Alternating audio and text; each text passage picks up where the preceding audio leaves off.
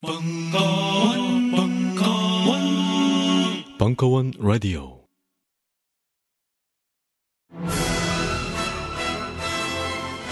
벙커원이 미쳤습니다. 그 열악한 무대에 모노 뮤지컬을 올리겠답니다. 그래놓고는 밥도 주고 감독 및 배우와도 수다 떨게 해주겠답니다.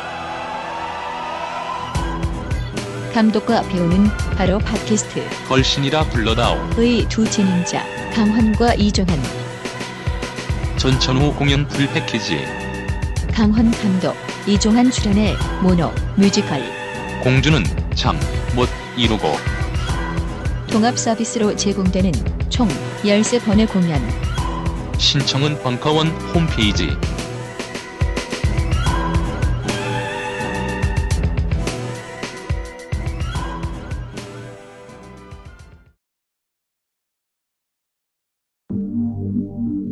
도저히 읽은 척 할 수 없는 단 하나의 책. 그러나 사람들이 읽은 척 하고픈 책. 그럼에도 읽다가 죽을 것 같은 책. 자, 본, 론. 20년 동안 마르크스 경제학을 가르친 자본론 마스터.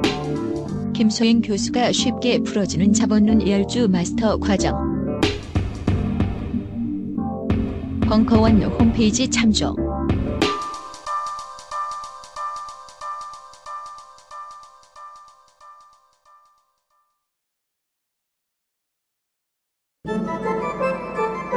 (2012년 12월 3일) 정부의 부동산 후석 대책에 대한 선대인의 긴급 진단 그리하여 시국에 의한 긴급 편성. 선대인 미친 부동산을 말하다. 2012년 12월 11일 강연. 예, 안녕하세요, 여러분. 반갑습니다. 선대인입니다. 네.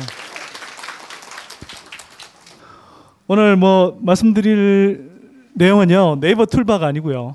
예, 선대인 미친 부동산을 말하다. 제 제목 제목하고도 같은데 지금은 이제 부동산 시장 상황 그리고 정부의 이 미친 대책을 좀 이렇게 말씀드리는 자리로 생각을 하고 있고요.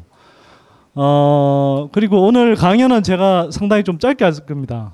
예상외로 제가 원래 말을 굉장히 길게 하고 강의도 길게 하는 거 아시죠? 네. 그래도 오늘은 예상을 깨고 30분 정도 그러니까 한 8시 정도까지 제가 강연을 마실 거고요. 여러분들 질문을 많이 받겠습니다. 뭐 궁금하신 사항 그런 것들 좀 이렇게 질문을 해 주시는데 다만 너무 개인적인 질문 개인적인 상담하는 자리는 오늘 아니고요. 물론 뭐 자기의 고민 이런 것들을 이야기해 주셔도 되긴 하지만 가능하면 조금 우리 전체가 공유할 수 있는 그런 질문들 중심으로 좀 해주시면 좋을 것 같습니다. 예, 이게 조금 선행학습 하셨다고 생각을 하고 제가 좀 빨리 진도를 빼겠습니다. 지금 현재의 모습은 이렇습니다. 우리 이제 전 국민 서울의 아파트 명목 가격이라고 되어 있는데요. 1986년을 우리가 이제 100, 100으로 잡습니다. 기점입니다, 이게. 이렇게 해서 우리가 명목 가격이라고 하는 것은 우리가 그냥 흔히 생각하는 그 실무 경제의 가격을 이야기합니다. 이렇게 쭉 올라와서 쭉 올라와서 여기까지 왔습니다. 1986년을 기준으로 하면 한 4.3배, 전국 기준으로 하면 4.1배 정도까지 올라왔고요. 대략 뭐 큰 흐름에서 보면 어 계단식으로 계속 올라온 것 같죠. 올랐다가 좀 쉬었다가 올랐다가 쉬었다가 올랐다가 쉬었다가. 근데 좀 많이 쉬고 있죠 지금. 자, 이건 이제 우리가 흔히 알고 있는 명목상의 가격이고요. 실질 가격이라는 게 있습니다. 실질 가격은 뭐냐면 물가 상승률을 반영한 가격입니다. 새우깡 옛날에 100원 하던 게 지금 천원 됐지만 천 원만큼 그러니까 10배의 가치가 있느냐? 그런 건 아니죠. 물가 상승률을 고려하면 실제로는 옛날에 100원 하던 가치가 안 될 수도 있습니다. 그게 이제 실질 가격인 거죠. 실질 가격으로 이렇게 주택 가격을 나타내면요. 앞에서 볼 수 없었던 계속 오르는 것처럼 보였던 이 주택 가격이요. 뚜렷하게 사이클을 나타냅니다. 보통 부동산 시장은 10년에서 20년 정도의 주기를 두고 사이클을 그립니다. 이건 전 세계적으로 공통된 현상이고요. 꼭 그렇다고 10년, 20년 딱 정해져 있다는 이야기는 아닙니다. 그 정도의 큰 파장을 그린다는 이야기입니다. 자, 80년대 후반 올랐고요. 이때 소득 많이 늘어났습니다. 3조 호황으로 10%대 이상 경제 성장했고 87년 노동자 대투쟁 여파로 가계 소득이 급증했습니다. 3년 만에 64% 증가했고요. 자, 91년에 꼭지점을 찍었습니다. 그리고 외환위기 때 외환위기 사실 전에 바닥을 치려고 그랬는데 외부 충격이 오면서 바닥이 다시 지하 1층으로 꺼져 버렸어요. 여기서부터 올라간 겁니다. 해서 2009년 중반 정도까지 2000년대 부동산 사이클 상승기가 끝났습니다. 이제 하락기가 시작된 거죠. 그래서 제가 자주 이제 쓰는 표현이지만 전체적으로 볼 때 머리 꼭대기에서 이제 어깨 쭉지 약간 아래까지 내려왔다. 근데 여기서 집값을 집값 바닥을 찍고 올라가느냐? 그럴 가능성이 굉장히 낮다는 겁니다. 보통 부동산 시장 사이클은요. 그 상승했던 기간 또 상승했던 폭만큼 하락 사이클을 그리는 것이 보통입니다. 꼭 그만큼이 아니더라도 그게 비례한다는 겁니다. 우리가 1980년대 후반에 91년까지 이렇게, 어, 이렇게 올랐던 게 비교적 단기간에 올랐고 또 부동산 거품의 크기가 크지 않았던 반면에 상대적으로 하락 사이클도 짧았다고 한다면 이건 그만큼 길었고 이 상승폭도 컸기 때문에 그만큼 하락폭, 하락 기간도 길어진다는 이야기입니다. 자, 부양책 효과를 한번 보겠습니다. 이게 이제 2006년 이후를 제가 좀 놓고 보려고 하는데요. 이 그 이른바 이제 시간의 범위가 좀 많이 짧아졌습니다. 앞에 보여드린 건 국민은행 그 가격 지수인데요. 그건 호가입니다. 호가. 호가인데 그 매도 호가죠. 뭐 매도 호가. 그래서 매도 호가가 아니고 실거래가, 실제 거래되는 가격. 사실 이게 진짜 가격입니다. 근데 이제 장기 그 사이클을 보여줄 수 있는 그 실거래가가 집계 2006년부터 집계가 됐기 때문에 그 이전 걸 보여드릴 수가 없어서 앞에 거는 이제 국민은행 가격 지수를 보여드렸던 거고요. 이제 2006년 이후부터 실거래가 상으로 한번 보십시다. 이게 훨씬 더 정확한 건데요. 아시다시피 어, 수도권에서 2008년 중반까지 올랐습니다. 뉴타운 재개발 바람 불면서 2008년 그 서울 강북에서 뉴타운 바람이 불면서 이제 고점을 거의 찍다시피 했고요. 그 다음에 하반기부터 세계 경제 위기가 몰려오기 시작합니다. 그래서 단기간에 한 20% 정도 급락을 했습니다. 그리고 2009년에 이명박 정부가 대대적인 부양책을 썼죠. 4대강 사업 이때부터 시작했고요. DTI 규제 그때 다 풀었고 수도, 수도 권 분양권 전매 어, 전매 제한 완화 이런 조치들을 취하기 시작합니다. 그래서요 한 10개월 정도 만에 이전 고점을 거의 회복하는 수준, 회복해서 넘어서는 수준까지 단기간에 급등합니다. 그런데 2009년 10월부터요 다시 떨어지기 시작해요. 한 10개월 남짓 12개월 정도 이렇게 떨어지니까 10개월 정도 떨어지니까요. 정부가 828 대책을 내놓습니다. 아, 829 대책이구나. 자꾸 이게 날짜가 하루 차이인데 자꾸 헷갈립니다, 제가. 829 대책을 내놓습니다. 이 829 대책은 뭐냐? DTI 규제를 푼다는 게 핵심입니다.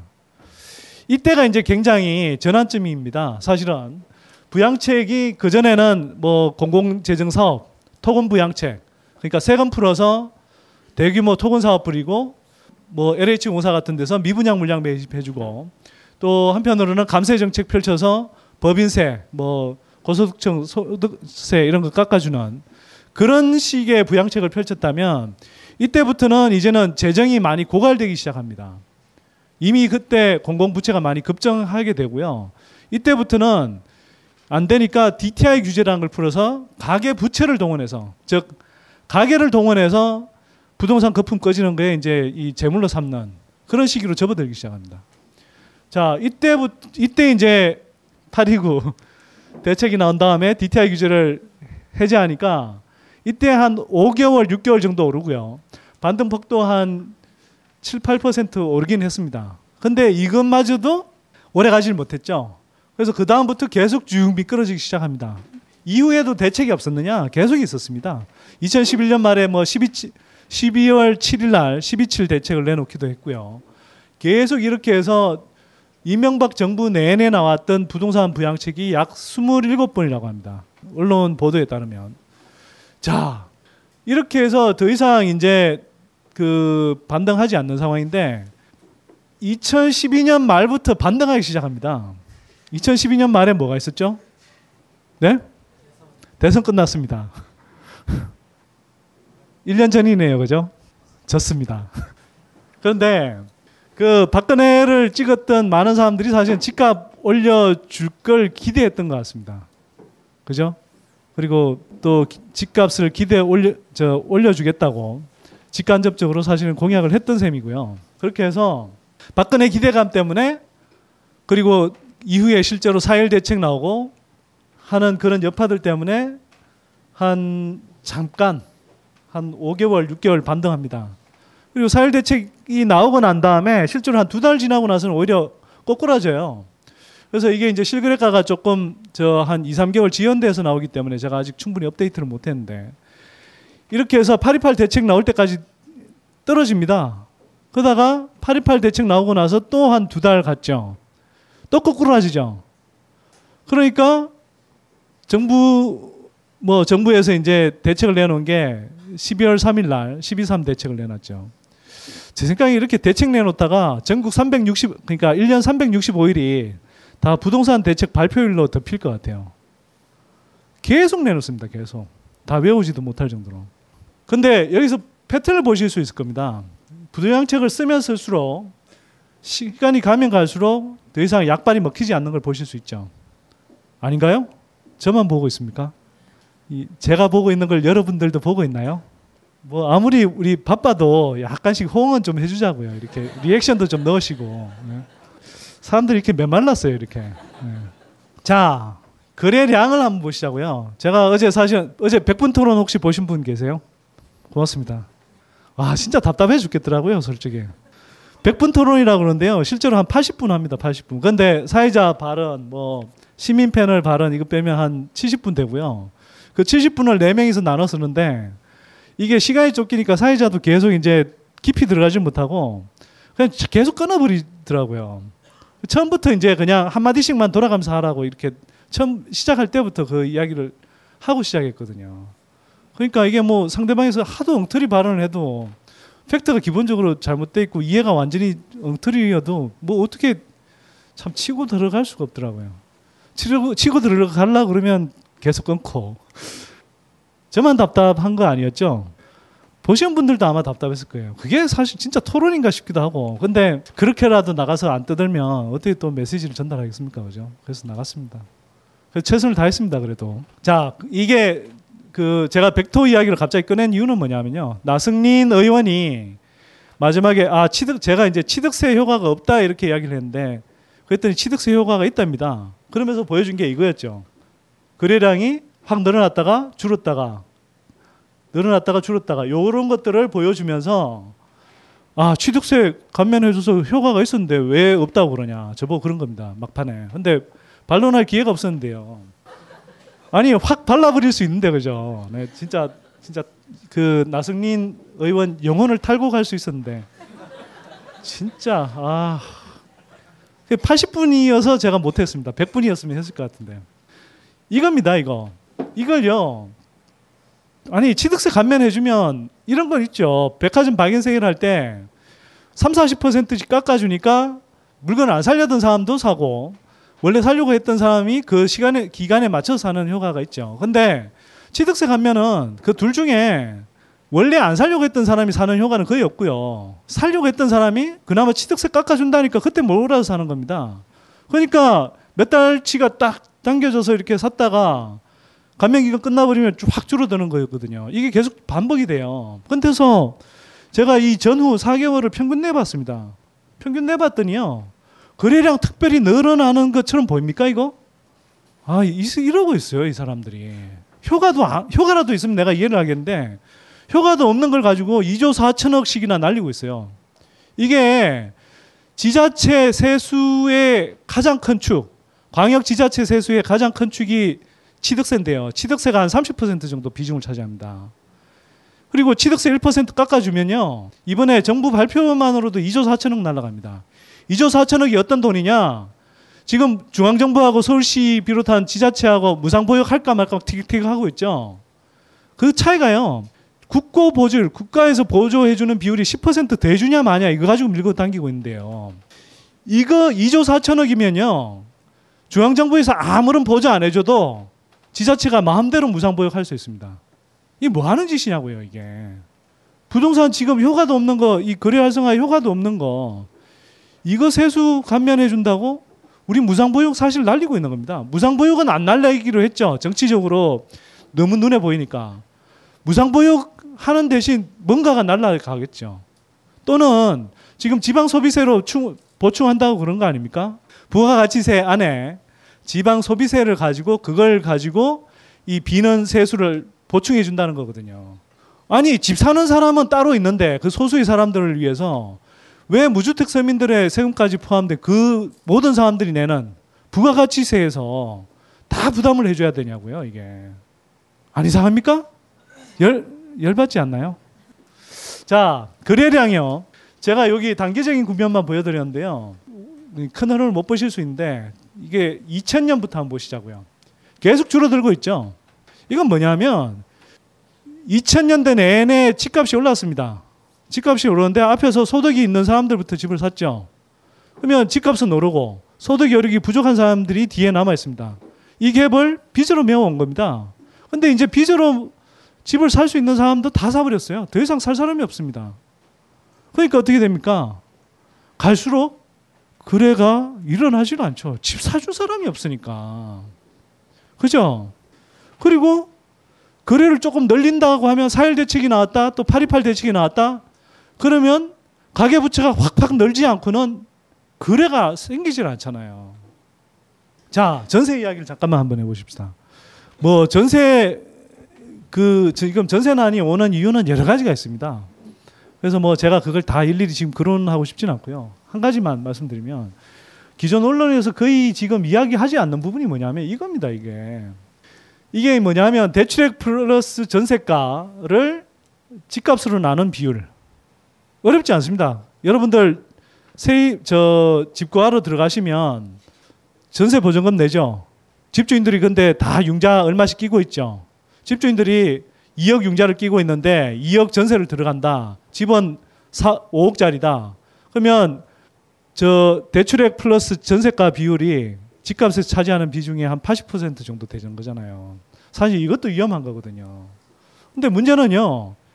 이 정도 수준의 전세도 안전한 전세도 없는 겁니다. 보증금을 안전하게 확보할 수 있는 전세가 없는 겁니다. 이걸 제가 파주의 한 아파트 단지를 이렇게 표본 사례로 이제 삼아서 이렇게 조사를 해본 건데요. 실제로 70% 미만인 어, 아파트가 23% 전세 놓은 가, 아파트 중에요.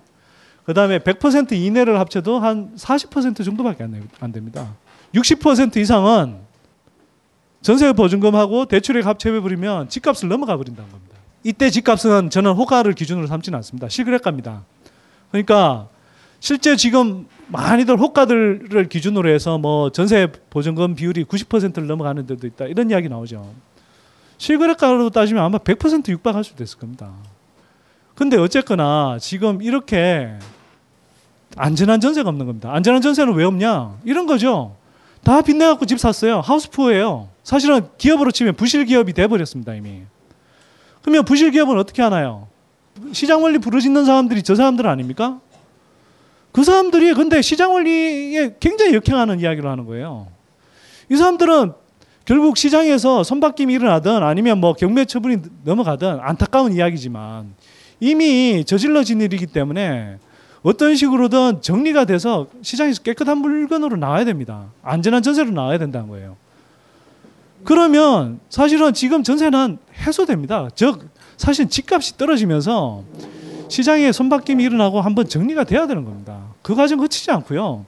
계속 떠받 집값 떠받치려고 하면 전세 시장이 이렇게 불똥이 튀어서 세입자들까지 물귀신처럼 지금 고생하고 있는 거죠. 빚 문제 한번 보십시다. 부채요. 부채가 지금 절대액으로 굉장히 많이 늘어났습니다. 2004년에 연착륙론 처음 나왔습니다. 연착륙론. 2003년까지 이제 집값이 막 폭등하다가 노무현 정부 초기에 12구 대책 내놓고 그 집값이 좀 잡히는 기미가 드니까 그때 기득권 언론들, 부동산 광고에 목맨 언론들, 플러스 뭐 재벌계 연구소, 또 건설업계 대변한 연구소, 또 금융권 연구소 이런 데서 아 이대로 무너지면 일본 꼴 난다. 그래서 계속 뭐 규제 풀어라, 뭐 투기 억제책 풀어라 그랬거든요. 실제로 풀었습니다. 이현재 강동석 장관이 2004년 하반기부터 풀어서 그리고 2005년에 그게 판교발 로또하고 맞물리면서 수도권 중심으로 2차 폭등을 해버렸죠. 그렇게 연착륙 미명 아래 부양책을 쓰온 결과 어떻게 됐느냐. 가계부채 그때 470조 원 하던 거 이제는 990조 원까지 왔죠. 더블 더 넘어버렸습니다. 이게 연착륙으로 가고 있는 겁니까 우리가? 아니죠. 가계부채 비율이라는 게 있습니다.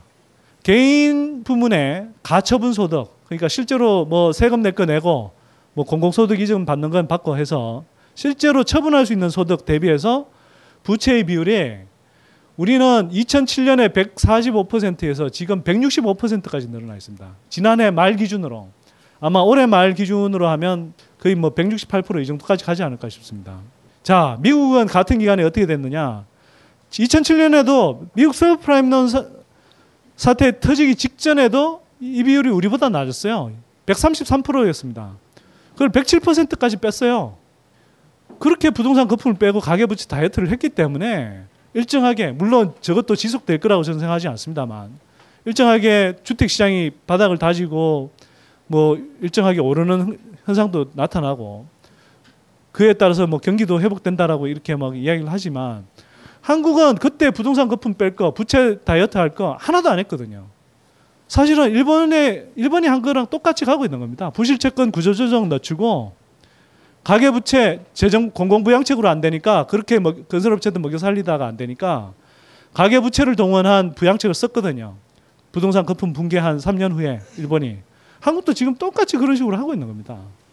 부채액만 넣는 게 문제가 아니고요. 더 위험한 현상이 뭐냐면 지금 거치 기간을 계속 연장해주고 있죠. 3년 내지 5년 기간의 거치 기간을 계속 연장해주고 있습니다.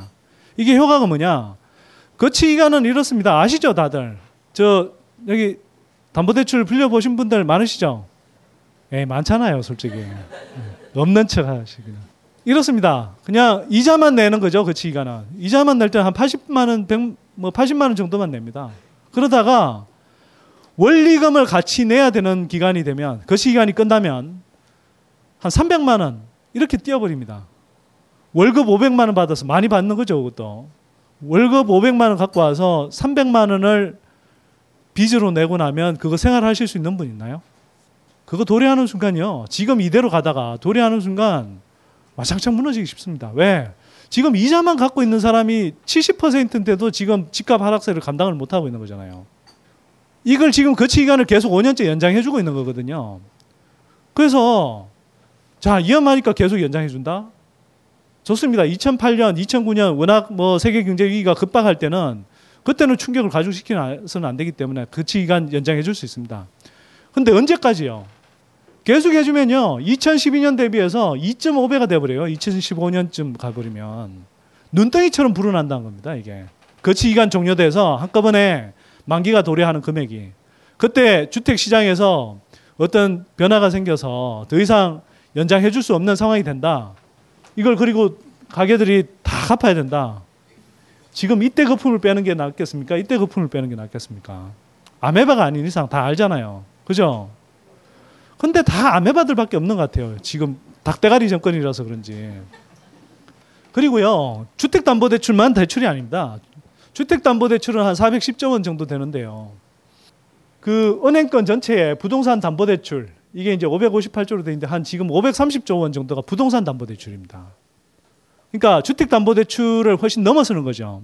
또 PF 대출 여기 안 나와 있습니다만 그 여기는 이제 은행권만 나타낸 거고요. 저축은행, 보험사, 증권사, 뭐 카드사 이런 쪽에 부동산 담보 대출 다 포함하면요. 제가 대략 계산해 보니까 한 690조 정도 나옵니다. 이건 안 넣습니다, 이거. 여기 있죠. 시설 자금. 시설 자금은 뭐냐? 저는 이것도 상당 부분 부동산 관련된 자금이라고 봅니다. 왜? 이게 보시면요. 2006년 이후부터 시설 자금이 되게 늘어납니다. 기업에. 근데 이때 뭐가 불었냐면 인천이라든지 경기도 외곽 같은 데서 뉴타운 재개발 바람이 부니까 그때 공장 부징들이 그 근처에 많이 있었거든요. 그래서 이걸 사고 팔고 막 그랬습니다. 시설 뭐 투자한다고 그러면서. 해서는 사실 그냥 부지 산 거죠. 사실 이거 부동산 담보대출에 가깝습니다. 그래서 실제 우리가 알고 있는 금융당국에서 그냥 뭐 이렇게 파악하고 있는 것보다 실제 부동산 부채는 훨씬 클 가능성이 높다. 왜? 이게 근데 왜 알고 있어야 되냐면 아니 뭐 부동산 거품 꺼지면은 주택 담보 대출만 딱 타격을 받습니까? 다 영향을 받게 돼 있죠. 이 규모가 엄청납니다. 이게 지난해 GDP 총액이 한 1,300조 원 정도 되는데요. 거기 한 거기에 거의 65% 정도 육박한다는 겁니다. 엄청난 규모입니다. 사실 감이 잘 안 오시죠?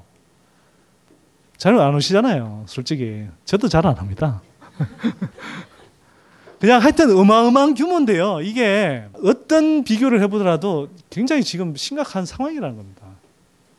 자, 앞으로 연령대별로 이렇습니다.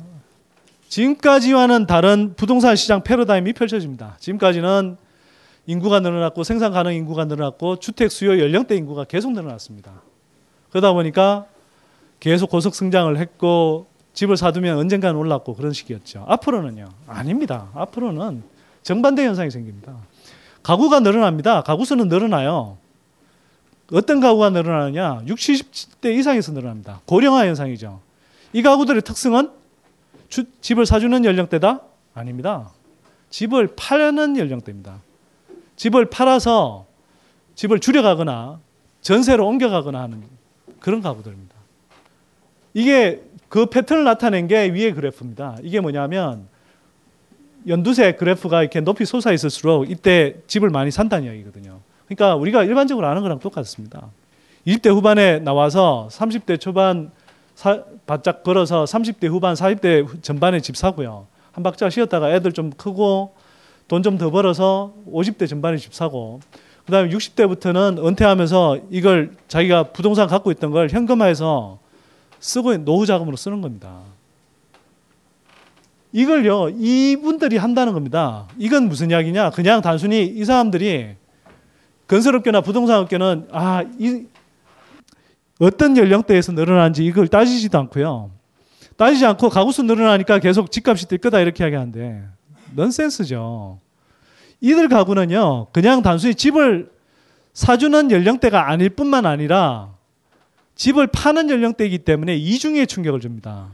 지금까지는 집을 공급한다 그러면 건설업체가 신규 분양을 해야 공급하는 거였죠. 앞으로는요. 건설업체가 더 공급하지 않아도 60, 70대 노령 가구가 기존 주택을 매물로 내놓으면 이게 공급이 돼버립니다. 이게. 이게 한 해에 많이 나올 때는 그냥 가만히 앉아서 10만 호가 나올 수 있어요. 근데 이런 충격이 다가온다는 걸 지금 아무도 이야기해 주는 데가 없죠. 저 말고. 아니, 저 말고 들어보셨어요? 아니 왜 깔때기 좀 되면 안 됩니까? 왜 깔때기의 시대는 갔습니까? 자 이렇게 해서 자 이걸 이제 이런 30년까지 이런 가구 연령대별로 이제 추계치를에다가 이 이제 구매력 부동산 구매력이 이렇게 늘어나는 걸 이렇게 쭉 더해봐서 전국 부동산 구매력 지수라는 걸 구해왔습니다. 급전직하죠. 2000년을 100으로 잡았을 때 2010년은 91.5고 아직은 큰 느낌이 안 들죠. 2020년까지 67.2로 떨어지고요. 2030년 가면 24.4로 떨어집니다. 이건 무슨 이야기냐? 여기 한 100분 정도가 계신다 그러면요. 이 중에 지금 집을 사줄 분이 100분, 2000년엔 100분이었는데 30, 2030년 가면 25명이 남는다는 겁니다. 머리수로 카운트 했을 때. 어마어마한 변화입니다. 어마어마한 변화. 뭐 기득권 언론에서 다른 나라는 고령화돼도 뭐 괜찮았다 이런 이야기 하죠. 웃긴 이야기 하지 마십시오. 일본이나 일본 일본처럼 지금까지 급속한 고령화 진행된 나라 없었고요. 문제는 한국은 일본보다 더 급속한 속도로 고령화되고 있다는 겁니다. 이 엄청난 고령화의 속도를 겪고 있는 나라는 지금까지 어느 좀 웬만큼 산다는 나라 중에 일본 그 다음이 한국입니다. 근데 한국의 속도가 더 빠르다니까요. 그래서 지금 제가 생각하는 전망하는 향후 10년간 부동산 시장 흐름은 이렇습니다. 2, 3년간은 앞으로 계속 더 버틸 겁니다. 아직 간을 볼 거예요. 박근혜 정부가 뭐 얼마나 대책을 내놓는지, 얼마 떠받쳐 줄 건지. 그래서 아직은 기대감을 버리지 않고 있는 경우들이 많이 있을 겁니다. 그래서 확 무너지지는 않을 거야. 한동안은. 근데 그게 저는 글쎄요 얼마나 오래 갈지 모르겠습니다. 대략 한 2, 3년 정도 범위로 보, 봅니다. 그리고요 이때를 지나게 되면 이 사이에 저는 몇 가지 이제 변동 요인들이 있을 거라고 생각하는데 가장 큰 건요 미국 FRB의 양적 완화 까지 이제 양적 완화를 지금까지 썼는데 출구 전략이 어떤 식으로든 가동될 가능성이 높고요. 출구 전략이 일어나면 아까 말씀드렸죠. 미국이나 미국은 자기네들 타이밍에 맞춰서 자기네들 경기에 맞춰서 출구 전략을 쓰는데 우리는 사실은 부동산 거품을 빼지 않았기 때문에 이때 금리가 올라갈 가능성이 높은데 올라가면 상당히 큰 충격을 맞을 가능성이 있어요. 그리고 삼성전자요. 지금 한국 경제는 굉장히 위태롭습니다. 사실은 최근에 삼성전자 착시 효과라는 이런 그 기사들 많이 보셨죠. 그게 굉장히 심각합니다. 예를 들어서요. 우리 연구소가 1년 전에 지금하고 종합 주가 지수 포인트가 비슷할 때 1년 전에 삼성전자를 제외한 주가 지수를 구해 봤더니요. 지금 2000포인트라고 그러면 한 400포인트가 빠져버립니다. 그걸 무슨 이야기냐?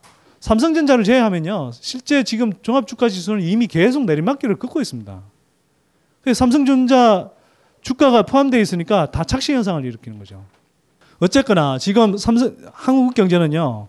재벌 재벌 중에서도 4대 그룹, 4대 그룹 중에서도 삼성, 삼성 안에서도 삼성전자, 삼성전자 안에서도 스마트폰, 갤럭시 이걸 꼭대기 꼭지점으로 해서 완전히 역삼각형으로 써 있는 구조입니다. 이게 삼성전자가 더 이상 스마트폰이 잘 나가지 못하면 노키아나 리서치 모션이나 또 뭐 있죠?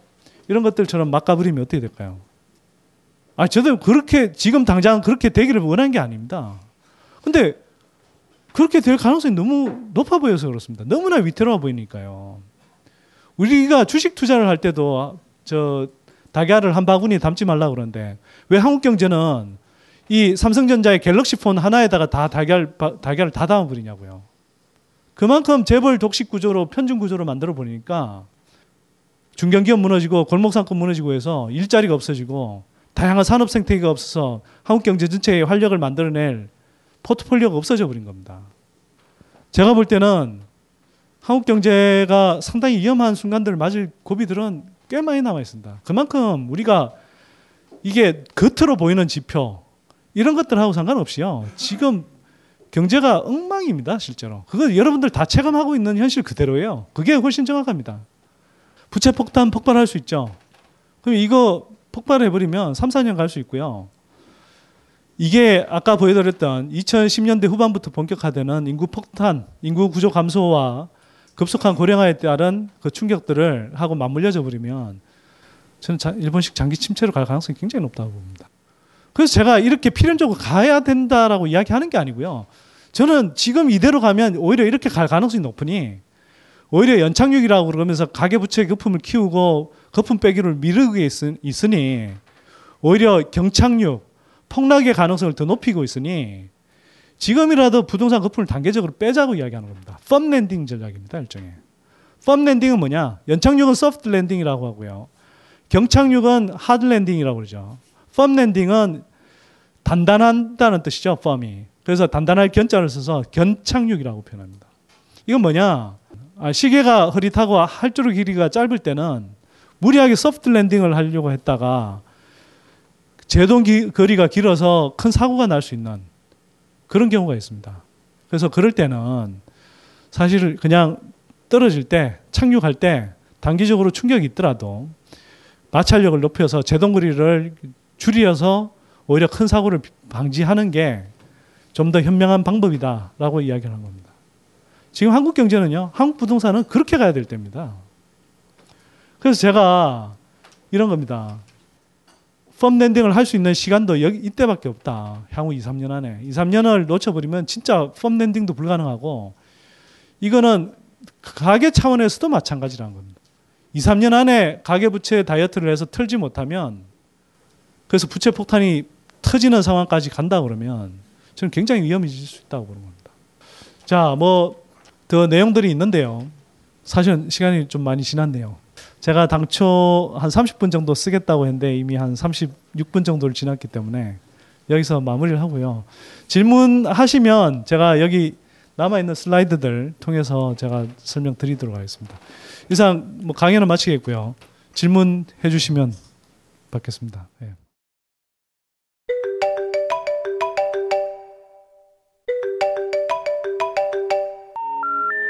꿈에 윗니빨이 빠지는 꿈을 꿔서 부모님 건강이 걱정돼요. 어제 꿈에 대통령이 나타나서 악수를 하더니 저보고 댓글을 좀 달아달라고 하더라고요. 엄청 큰 돼지를 개가 잡아먹는 꿈은 돼지 꿈인가요? 개 꿈인가요? 혹시 요즘 불길한 꿈을 꾸셨나요? 아니면 자꾸 같은 꿈이 보이시나요? 불안해하지 마세요. 꿈을 꾼다는 건 내 마음속에 또 다른 내가 말을 거는 거니까요. 꿈이라고 무시하지 마세요. 꿈을 읽는다는 건 내가 내 마음을 스스로 치료하는 일이니까요. 그렇습니다. 무심코 흘려버린 당신의 꿈에는 놀라운 비밀이 담겨 있습니다. 나무의 철학 출판사의 어젯밤 꿈이 당신에게 말하는 것. 이제 역술가의 꿈 해몽이 아닌 정신건강 멘토 김현철 원장과 함께 꿈의 암호를 풀어보세요. 당신이 숨기고 싶었던 당신을 발견할 수 있습니다. 어젯밤 꿈이 당신에게 말하는 것. 나무의 철학 출판사.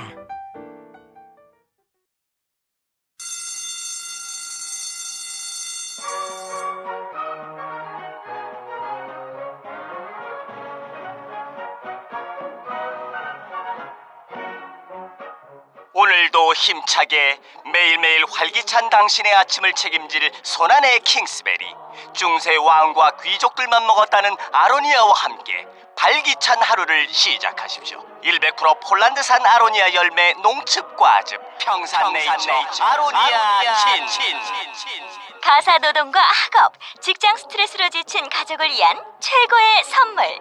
한국에서 구라파의 맛과 향을 덤으로 느낄 수 있습니다. 우리 가족의 건강은 아로니아가 챙겨줘요. 100% 폴란드산 아로니아 열매 농축 과즙. 평산네이처 아로니아 친 보다 자세한 사항은 딴지마켓에서 확인하실 수 있습니다.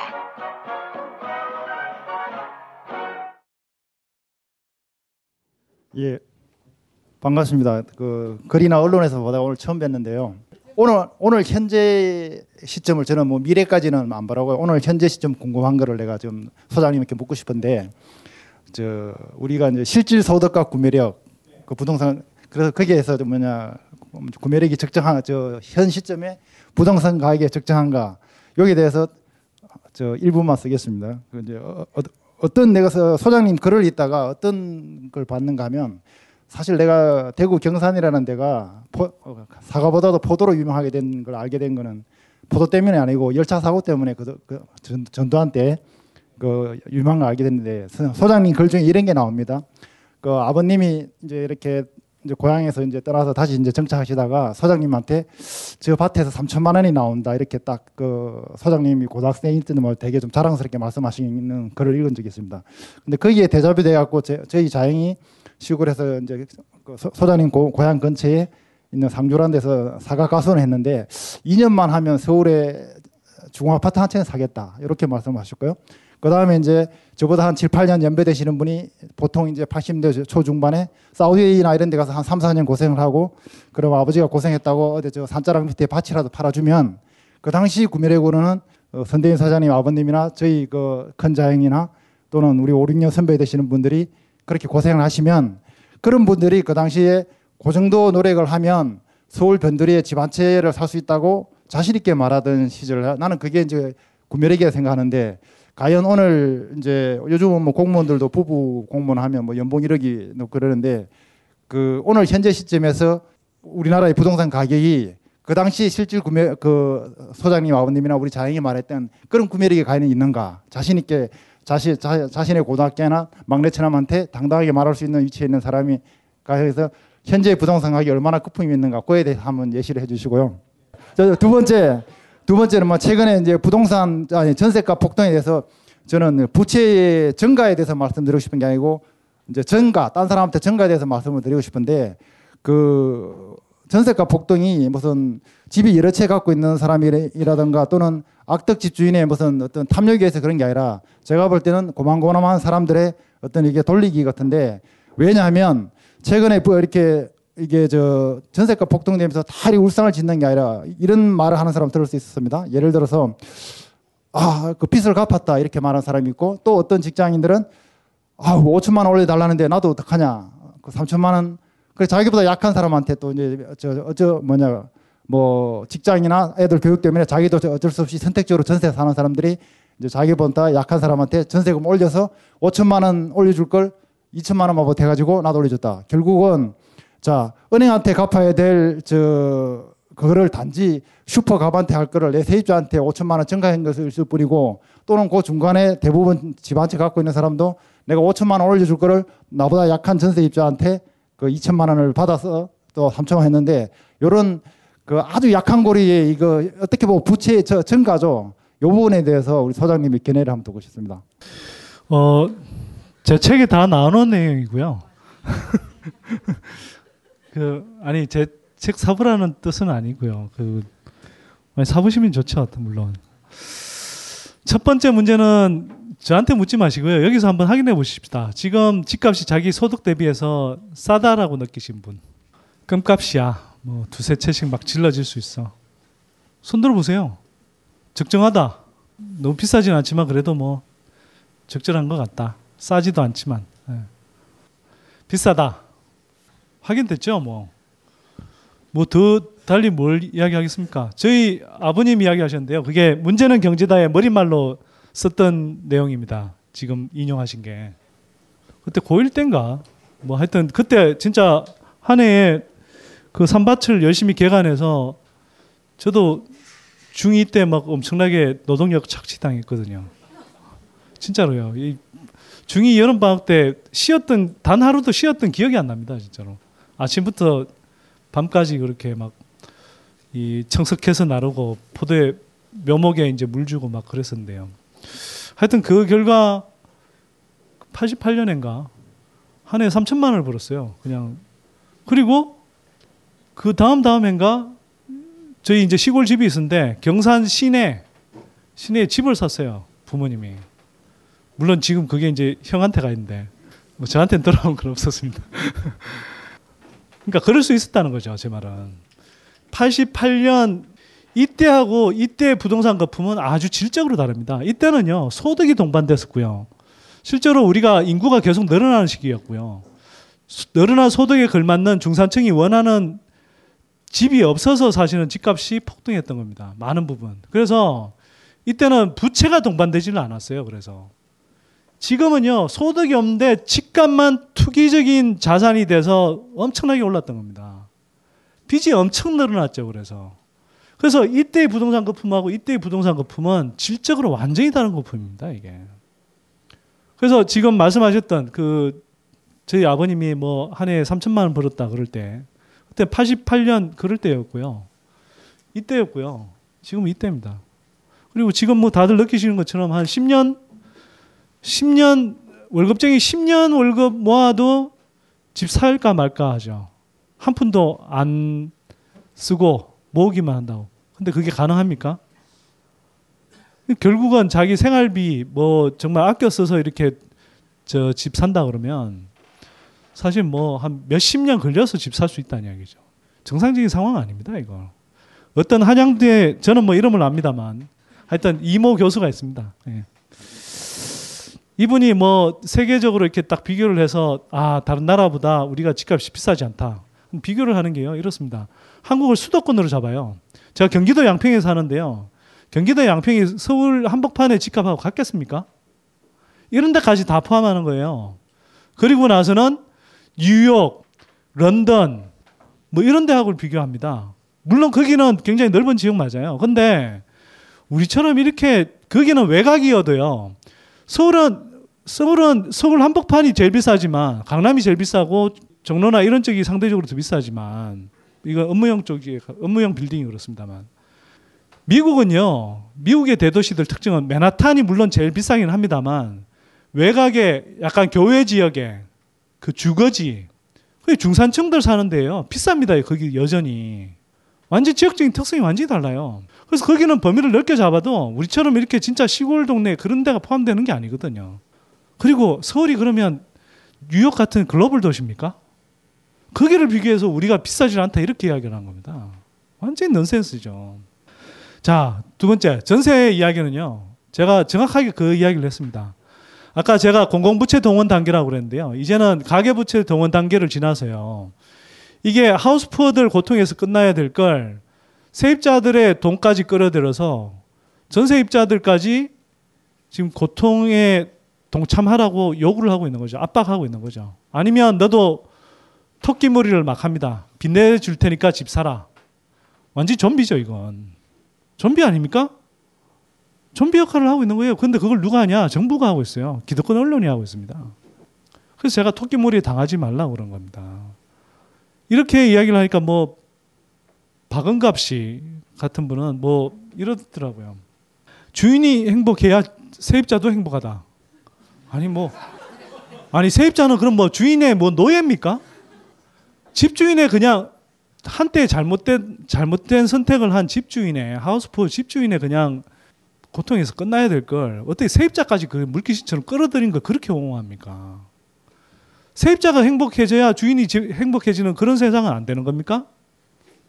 지금 정말 심각한 상태예요. 근데 문제는 뭐냐면요. 이렇게 집값이 지금 올라 있는 상태에서 이걸 집값을 떠받치기 위해서 계속 이제 전세를 이제 그 하우스푸어 집주인들의 투자 손실 만회용 또는 부채 부담 경감용 자금으로 쓰고 있는 거잖아요. 이렇게 그저 부동산 시장이 끌어들이고 있는데 문제는 뭐냐면 지금 한국의 저 대출 이제 관리를 할 때 주택 대출 관리를 할 때는 전세금이 포함이 안 돼 있는 걸로 지금 금융당국에서는 다 포함 저 통계를 내고 있어요.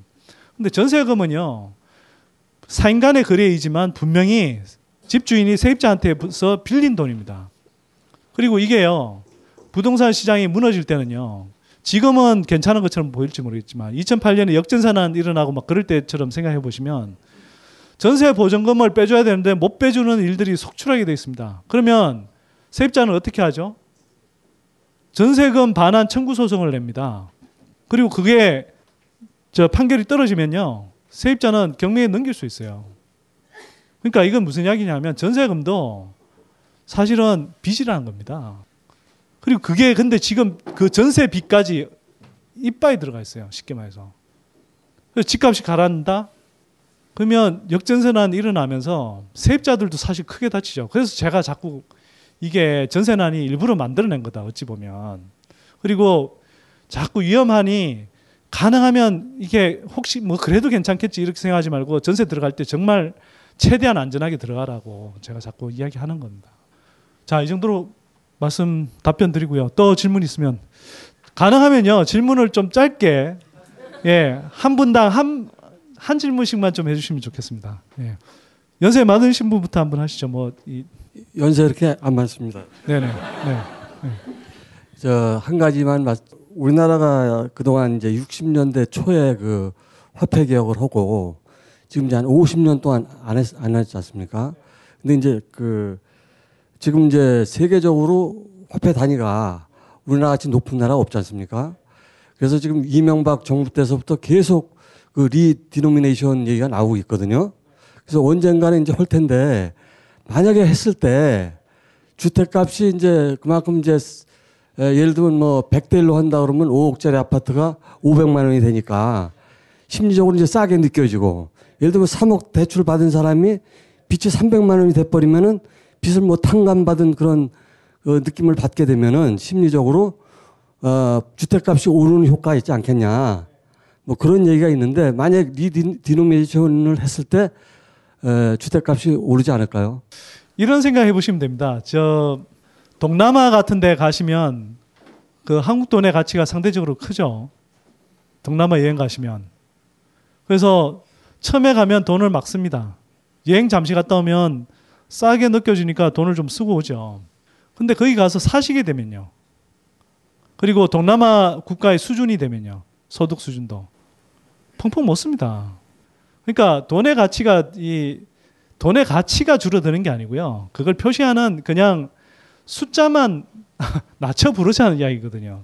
돈의 가치의 변동은 아무 상관이 없고요. 그 돈의 가치로 표시되는 상대적인 물건의 가격 또 전혀 변동이 없습니다. 근데 그게 집값만 뛴다고요? 그러면 그런 식이라면 왜 집값만 뛴다고 그럽니까? 다른 물가는 뛴다고 이야기를 왜 안 하죠? 그게 다른 물가가 다른 물가도 뛰진 않고요. 기본적으로는 금액 단위만 조정이 됐을 뿐이지 돈의 상대 그 돈이라는 기준으로 이렇게 이 표시하는 그 가치가 전혀 달라지지 않습니다. 그러니까 업자들이요 하도 참 진짜 논리가 빈약하니까 별 희한한 생각들을 다 해냅니다. 아까 제가 고령화 된다고 그랬더니 아 처음에 이렇습니다. 인구가 앞으로 줄어드니까 이제 집값 떨어진다. 굉장히 직관적이어서 제가 뭐 저뿐만 아니라 많은 사람들이 이야기하죠. 그러면 아 그래도 가구 수는 늘어난답니다. 그래서 제가 가구 수는 실제로 늘어난 건 60대가 늘어난다. 저래도 집값 오르냐 그랬더니 아 이제는 뭐 동남아 인구가 들어오고 북한 통일되면 뭐 집값 오른답니다. 아니 동남아 인구가 지금 4억 5억씩 가는 집을 사줄 수 있습니까? 북한 인구가 지금 4억 5억 되는 집 사준다고요? 그리고 지금 선생님 이야기하시는 거와 굉장히 유사한 레파토리는 뭐냐면 5만 원권 발행되면 아 이게 상대적으로 돈이 흔해져서 집값이 올라간대요. 신사임당을 모욕하지 말라 그랬습니다 제가. 그래서 신사임당 저 지표 나오고 나서 지금 집값 내려갔지 올라갔습니까? 아니잖아요. 그래서 그런 좀 그냥 생각해 보시면 다들 아시는 겁니다. 아시는 건데 하도 그런 엉터리 논리들이 너무나 저 잘못된 언론 그리고 그 일반 가게 입장보다는 부동산 업자들이나 건설업계나 또는 기업들 입장에서 어떻게 하면 일반 가게들 등쳐먹을까 하는 그런 언론들 중심으로 이렇게 유포가 되다 보니까 많은 분들이 혹하죠 사실은 이해합니다. 근데 속지 마십시오 제발. 예, 다른 질문. 현재 지금 상황을 보면 자영업자들의 비중이 다른 나라에 비해서 우리나라가 엄청 높다고 네네. 하거든요. 예. 그런데 그 사람들이 하는 걸 보면 장사를 망하면 그 자리에 또 다른 가게가 들어와요. 네. 그리고 현재 시점으로 보면 물가 상승률을 반영해 가지고 가게 임대료도 올라가고 네. 그러면 그 사람들이 나중에 가난하게 되면 그거에 네. 대한 정부가 어떤 노력을 해야 되는 건지 네. 그런 사람들이 만약에 가게를 해서 마- 망하고 막노동을 하거나 요즘 막노동 자리도 없잖아요. 그렇게 됐을 때 국가가 어떤 노력을 해서 그런 사람을 좀 부양을 해줘야 되는지 지금 현재 보면 임대료는 계속 올라가요. 지금 장사는 안 되지만 계속 올라가는 상태라고 보면 우리나라 경제에서 보통 직장 생활 하는 거 많게 잡아야지 10년 잡고요. 그 뒤에 또 후배들 치고 들어오면 10년 안에 또 나가서 자기가 뭘 해야 된다는데 우리나라 구조에서 보면 대기업 그리고 중소기업 없잖아요. 거의 죽여놓고 대기업 그 뭐야 간단하게 얘기하면 동네 슈퍼 같은 것도 체인점이 와서 들어와 있고 그리고 개인이 할 수 있는 뭐 두 공장 그런 거 예전에는 있었지만 지금 다 도태된 상태라면 최종적으로 그 사람들이 부채가 많이 늘어났을 때 잘못하면 이 사회에 폭동이 일어난다라는 표현까지 쓰거든요. 그러면 정부에서 어떤 노력을 해야지 실질적으로 우리 만약 그런 사람이 됐을 때 구제책이 뭔지 좀 듣고 싶습니다. 그 제가 많이 하는 드리는 말씀인데요. 지금 베이비 부머들이 은퇴하고 자영업 많이 차립니다. 근데 이건 지금 베이비 부머들이 은퇴하면서 자영업 차리면서 그 자영업이 과포화 상태인데도 계속 늘어나고 그러면서 계속 무너지고 있는 한쪽에서 무너지는 이런 현상은요. 지금 한국 사회에서 보면 재벌 독식 구조, 부동산 거품, 또 급속한 고령화 이런 사회 경제적인 문제들을 가장 단적으로 보여주는 굉장히 심각한 문제입니다. 사실. 고통의 거의 결절점에 모여, 그러니까 몰려 있다라고 표현해야 되나요? 그런 상황입니다. 말씀하셨죠. 한국은요 정년이 지금 뭐 60세로 합의가 됐습니다만 실제로 아직도 우리가 50대 초반 되면 쫓겨나는 걸로 생각하죠. 정규직 직장에서 취직하는 시기는 세계에서 가장 늦은 편이고요. 군대 문제라든지 지금 가뜩이나 청년 취업난이 심각해서 정년은 일찍 맞습니다. 연금은 잘 돼 있나요? 노후복지는 잘 돼 있습니까? 그러니까 전 국민이 젊은 사람들부터 노후복지에 떨죠. 이거 잘못되어 있는 겁니다, 이게. 그리고 나왔습니다. 프랜차이즈 차리죠. 재벌 대기업들 행포에 불공정 계약에 다 죽어나죠. 돈 벌어서 다 저 대기업 본사 갖다 주기 바쁘죠. 또 부동산 임대료 아까 말씀하셨듯이 계속 올라서 예를 들어서 300만 원 버는데 임대료 150만 원 내고 나면 자기 150만 원 갖고 와요. 그게 한 사람이 버는 게 아닙니다. 보통은요 자영업 하면 가족들까지 다 달라붙으세요. 겨우 그렇게 해서 150만 원, 많이 벌면 200만 원 이런 식으로 번다는 겁니다. 자영업자의 한 40%는 100만 원, 월소득이 100만 원 이하라는 그런 통계도 있었습니다. 그래서 이걸요. 이게 근데 무슨 단순히 정책 하나로 이렇게 생겨난 문제가 아닙니다. 아까 말씀드렸듯이 여러 가지 한국 경제, 사회 경제의 그런 구조적인 문제점들 때문에 그게 중첩이 돼서 이렇게 생겨난 문제라면 그 구조들을 하나씩 하나씩 근본적으로 바꿔줘야 됩니다. 이걸 자꾸 참 어려운 이야기죠. 저도 진짜 단 한 큐에 한 방에 돌릴 수 있는 정말 한국 경제가 좋아지고 그분들 빚 다 갚아줄 수 있고 금방 살아날 수 있는 그런 경제를 만들 수 있다면 저도 좋겠어요. 그런 해법 내놓을 수 있으면 좋겠어요. 근데 그럴 수는 없습니다. 왜? 10년, 20년에 걸쳐서 그렇게 심각한 문제들이 계속 악화돼서 생겨나온 문제를 어떻게 그걸 한 방에 되돌립니까? 그런데요, 더 악화되지 않도록 해야 되고 그걸 개선하도록 하려면 결국 그 구조들을 바꿔줘야 되는 거거든요. 그게 저는 사실 지난 대선 때 경제 민주화로 표출됐다고 생각합니다. 이게 조류들은 IQ가 낮아서 금방 까먹지. 뭐 자기가 경제 민주화 내세우고도 뭐 자기가 무슨 공약을 했다는 듯이 막 계속 딴짓하고 있지만 그래서 김정인 위원장이라는 사람도 나오지 않았나요? 근데 그 경제 민주화라는 게 사실 그런 과제들을 다 포괄하는 겁니다. 제가 이야기로는. 부동산 거품도 빼가야 되는 거고요, 사실은. 부동산 거품 왜 부풀어 오르겠습니까? 부동산 임대료 왜 올라갈까요? 계속 계속 그거 부동산 임대료 가지고 장사를 하는 겁니다. 그 사람들이. 근데 이렇죠. 계속 이제 지금 급속한 고령화에 따라서 50대 베이비 부분들이 계속 쏟아져 나오고 있거든요. 한쪽에서는 망해가고 있는데 한쪽에서는 할 일이 없으니 다른 먹고 살 길이 없으니까 위로는 부모님 봉양해야 되고 자기는 한 30년 이상 더 살아야 되고 아래로는 대학생 자녀가 있으니 뭔가를 더 해야 되잖아요. 그러니까 될지 안 될지도 모르면서 자영업 차린다는 겁니다. 그러다 6개월 있다 또 망해 나가죠. 근데 그 계속 밀려듭니다. 계속. 그러니까 부동산 임대료 떨어질 줄 모르죠. 정부는 그래서 부동산 거품 떠받치죠. 죽어나는 겁니다, 사람들이. 근데 이 구조를 바꾸지 않으면요. 사람들 계속 죽어나가게 돼 있습니다, 계속. 한편의 공포 영화를 보는 것 같습니다, 저는. 한쪽에서는 계속 낭떠러지 밑으로 떨어지고 있는데, 앞쪽에서는 계속 다른 출구가 없으니까, 정년 맞고 나서 다른 번듯한 뭐 재취업을 할 수도 없고, 뭐 창업을 할 수 있는 분위기도 아니고 다른 저 직장으로 옮겨갈 수 있는 뭐 산업 생태계가 활발한 것도 아니고 개수한테 한쪽으로는 쫓기고 한쪽엔 낭떨어지고 이런 상황이 돼 있는 거죠. 그러니까 결국은 이건요 재벌 독식 구조 없애서 활발한 산업 생태계 만들어야 되고요. 아까 두부 공장 두부도 못한 두부도 못 만든다 그러는데 왜 못 만들게 됐습니까? 2006년에요 중소기업 적합업종 그거 규제 풀어서 대상하고 CJ가 두부 시장이 들어왔거든요. 그래서 4,500억짜리 두부 시장 반토막 내서 자기네 다 먹어갔어요. 그래서 2,300개 되던 두부, 중소 두부 업체들이 1,600개로 줄었습니다. 거기에 달려있던 일자리 다 줄어들었죠. 거기에 뭐 살아있는 두부, 중소 두부 업체라고 직원 월급 제대로 주고 있겠습니까? 이런 식으로 계속 왔던 겁니다, 이게. 하루아침에 생긴 문제가 아니에요. 결국 기득권 구조의 문제인 것이고 기득권 구조를 바꿔서 결국은 지금까지 우리가 잘못해왔던 것들을 거꾸로 다 되돌려야 됩니다. 그래야죠. 그래서 지금이라도 출발해야 5년 후, 10년 후에 그래도 조금 더 나아진 걸 생각할 수 있는 거지. 당장 그걸 어떤 해법으로도 당장 한 큐에 해결할 방법은 저도 없습니다. 자, 또 질문 주십시오. 아, 그 보면은 부동산 우리나라가 일본을 따라간다라고 이제 네. 다음 예 저는 이제 선대 소장님 다음 아굴라 글이라든가 그다음에 네. 몇분 몇몇 유명한 분한 분인가 더 있잖아요.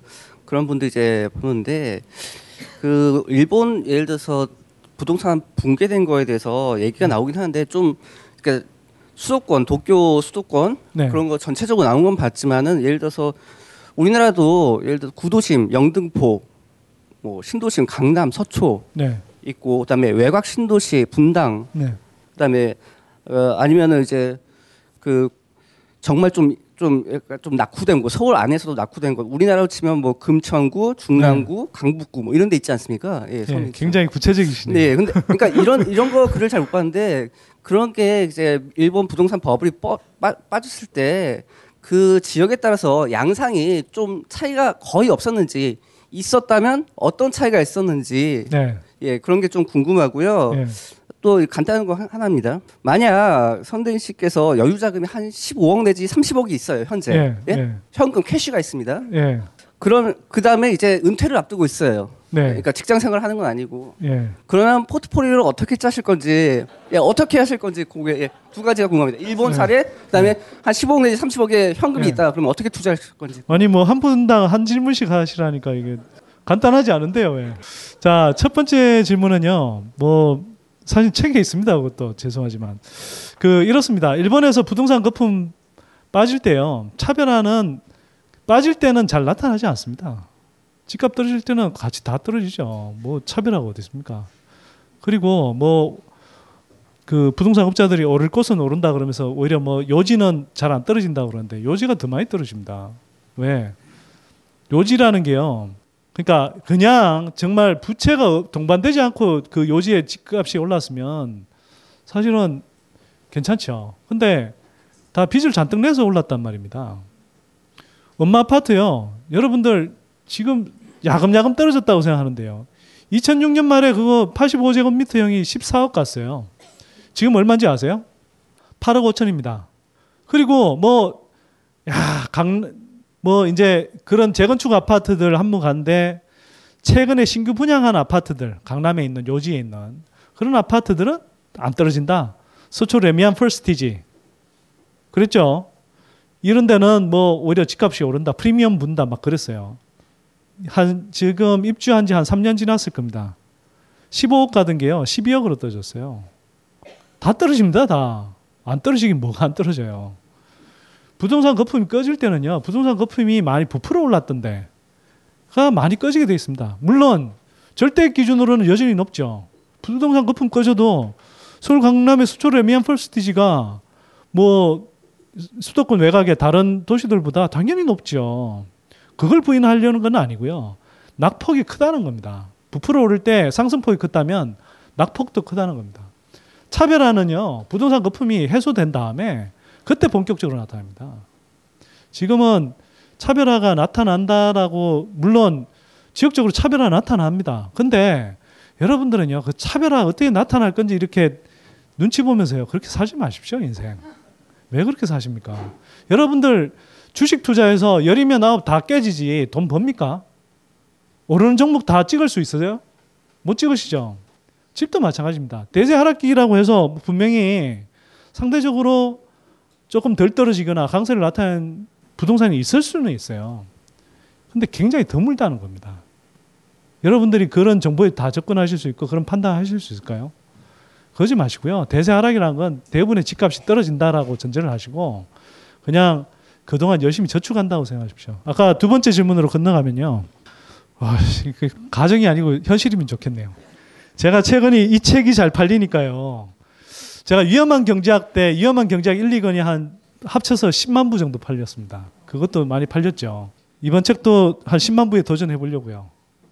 제가 뭐 책 단순히 많이 팔기 위해서가 아니고요.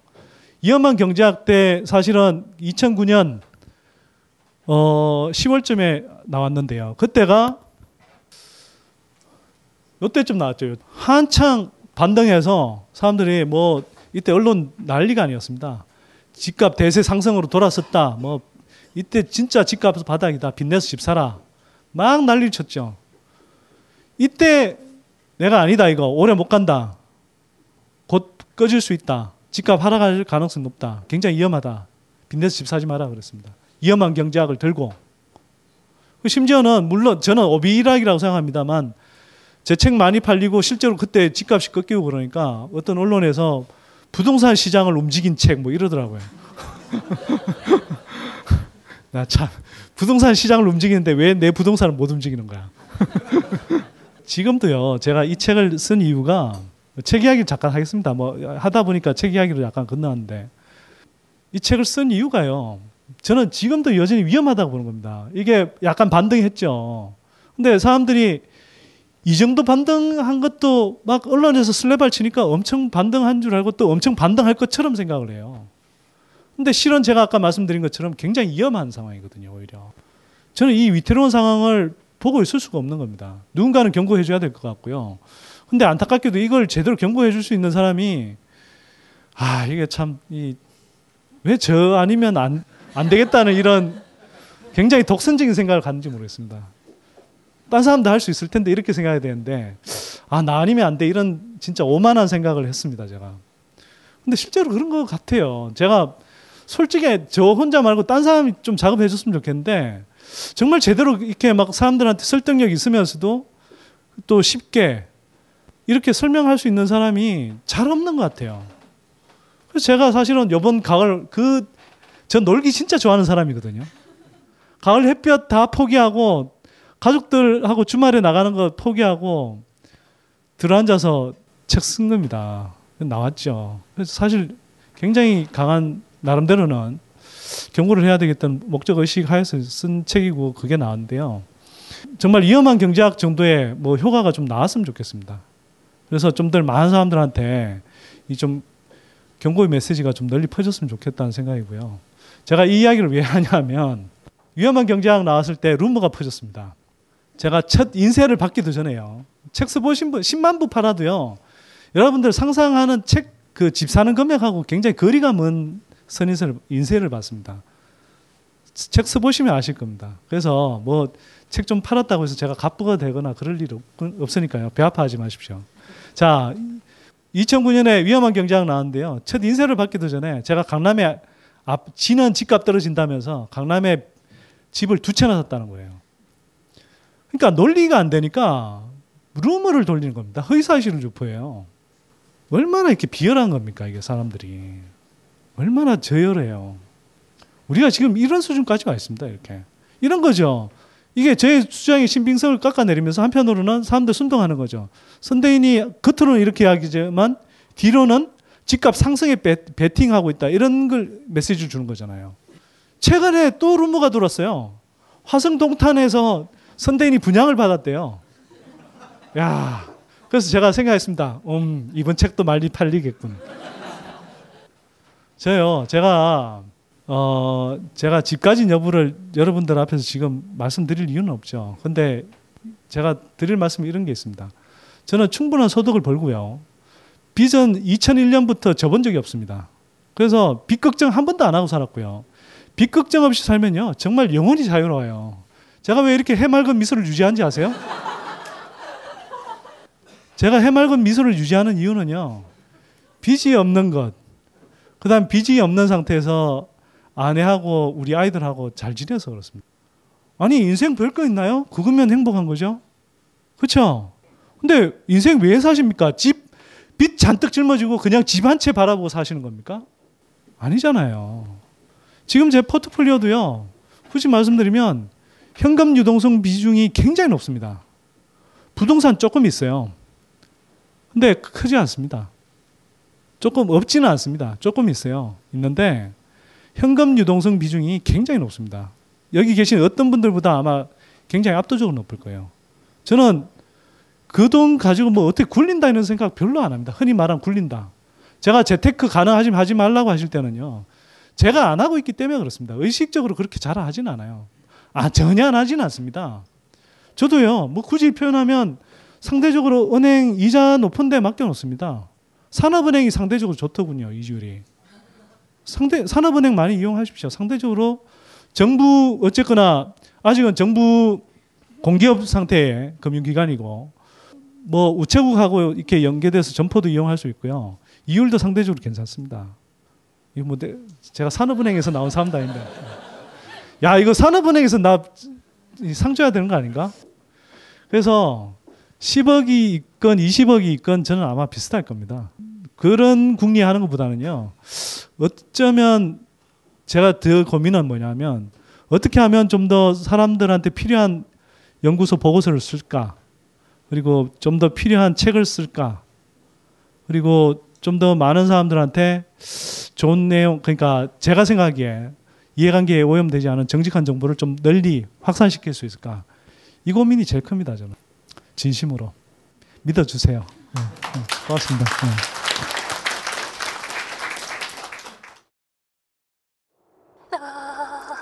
어, 오빠, 너무 추워요. 지금도 이렇게 추운데 올겨울 사상 최악의 한파가 올 거래요. 어떡해요, 오빠? 그래, 정말 춥구나. 그럼 있잖아. 우리 저기 멀리 보이는 희망찬 미래를 향해서 같이 뛸까? 땀날 때까지. 그렇습니다. 추울 때 가장 좋은 건 땀이 나도록 뛰는 겁니다. 하지만 늘 뛸 수는 없겠죠? 그럴 때 필요한 건 바로 딴지표 후끈 내보 정말 좋은 제품이라 딴지가 공식 인증했습니다. 미국 FDA가 인증한 친환경 소재, 발열 관련 국내외 원천 특허 기술로 만든 북방구 최고의 보온 명품. 딴지표 후끈 내보. 난방비를 절약하고 싶다면 딴지표 후끈 내보. 지구를 지키고 싶다면 딴지표 후끈 내보. 딴지를 사랑한다면 딴지표 후끈 내보 지금 바로 단, 딴지마켓에서 확인하세요 딴지마켓은 엄선된 명품만을 판매합니다 영감 왜 불러? 뒤뜰에 닫아놓은 단감 한강줄일 보았나? 고왔지. 어째서? 이 몸이 늙어서 몸보신하려고 뭐. 야, 이 영감탱이야! 아유, 그거 딴지 마켓에다가 팔려고 내놓은 건데, 그걸 왜 먹었어? 어? 그렇습니다. 이번에 소개할 상품은 경상북도 청도의 할아버지 할머니 네외분께서 오직 맑은 공기와 청정한 햇볕만으로 숙성 건조시킨 씨 없는 감말랭이 1kg들이 상품입니다. 탁월한 항암 효과와 겨울철 감기 예방, 거기에 달콤 쫄깃한 풍미까지. 청도의 감말랭이 장인네외께서 하루 오직 10kg만을 생산하는 진정한 웰빙 식품을 백화점 판매가의 절반 값으로 오직 딴지마켓에서만 만나보실 수 있습니다. 광가루 따위 섞지 않는 100% 간의 수공업 울트라 웰빙 먹거리 청도 순결한 감말랭이 지금 바로 딴지마켓에서 만나보세요. 연말연시 선물용으로도 좋습니다. 예, 또 다른 질문 있으면. 예. 예, 반갑습니다. 어, 저는 전세를 살고 있는데요. 네. 어, 저도 이제 매년 오면 전세를 나와서 이사를 가야 되는데, 어, 아시다시피, 어, 작은 물량, 뭐 24평, 32평, 전세가 없습니다. 네. 그리고 정상적인 전세도 없습니다. 어, 빚을 내서 집을 살라, 사라고는 말라고 하십니다. 그러면 월세도 가기에는 부담스럽습니다. 어, 저같이 저기 어, 이런 전세 살고 있는 많은 대한민국 사람들에게 좋은 말씀 있으면 좀 부탁드리고요. 이제 좋은 말씀 많이 해주셨는데 저런 것들은 사실 저기 국가 정책의 문제고 저희 같이 이렇게 살아가는 서민들에게는 실질적인 그런 도움이 많이 필요합니다. 저도 그런 것 때문에 여기 왔고요. 어, 저도 빚이 없어서 좋긴 한데 어, 전세가 끝나고 나면 아마도 빚을 져야 되지 않는가라는 생각도 하고 있습니다. 어, 이런 저에게 또 많은 저기 전세를 살고 있는 분들에게 실질적인 좀 도움이 될 수 있는 말씀 있으면 좀 부탁드립니다. 사실 이 책에도 유형별로 이제 그런 소개들을 하고 있습니다. 사실 이번 책은요. 아 이게 자꾸 책 이야기 하면 안 되겠다. 이게 제가 자꾸 책 승전하는 것처럼 느껴질 수 있을 것 같아서.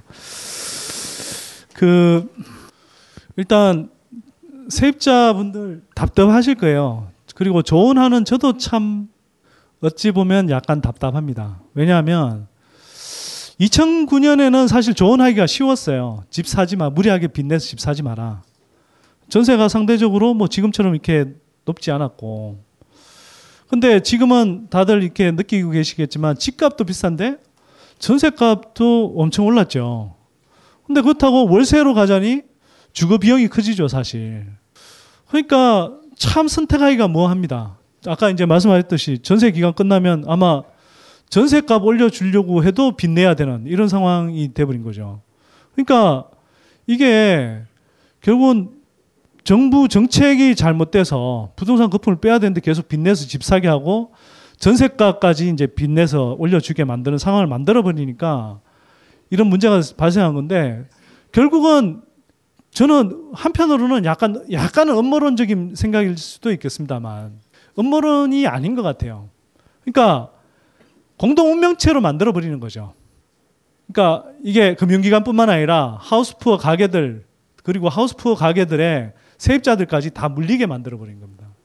지금 그런 식 그런 상황까지 와 버렸죠. 근데 이런 상황이다 보니 저도 그냥 아주 명쾌하게 어떤 고민도 딱 해결할 수 있는 그런 해법을 드릴 수는 없습니다. 이게 제 잘못이 아니고요. 상황이 이미 그렇게 나쁜 아주 저 참담한 상황까지 와버렸다는 겁니다. 자 그럼에도 불구하고 저는 굳이 말씀드리자면 이렇게 말씀드립니다.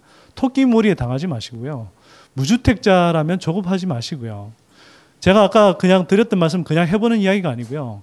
실제로 집값은 계속 미끄러질 가능성이 높습니다. 그리고 어느 순간 정말 견디지 못하는 어떤 임계점에 이르면 확 무너질 수도 있고요. 그런 상황에서 무리하게 빚내서 집 사면 빚 부담이 커지면 커질수록 그때 큰 충격을 받으실 수 있죠. 가게 입장에서도. 그래서 선택을 하신다면 저는 그냥 조금 빚을 더 내더라도 가능하면 그러니까 그 안 내면 좋은데 그렇게라도 하지 않고 뭐 전세를 구할 방법이 없다면 조금 그 그래도 전세 빚이 상대적으로 적을 테니까 그 빚을 내서 조금 안전한 전세를 가시라.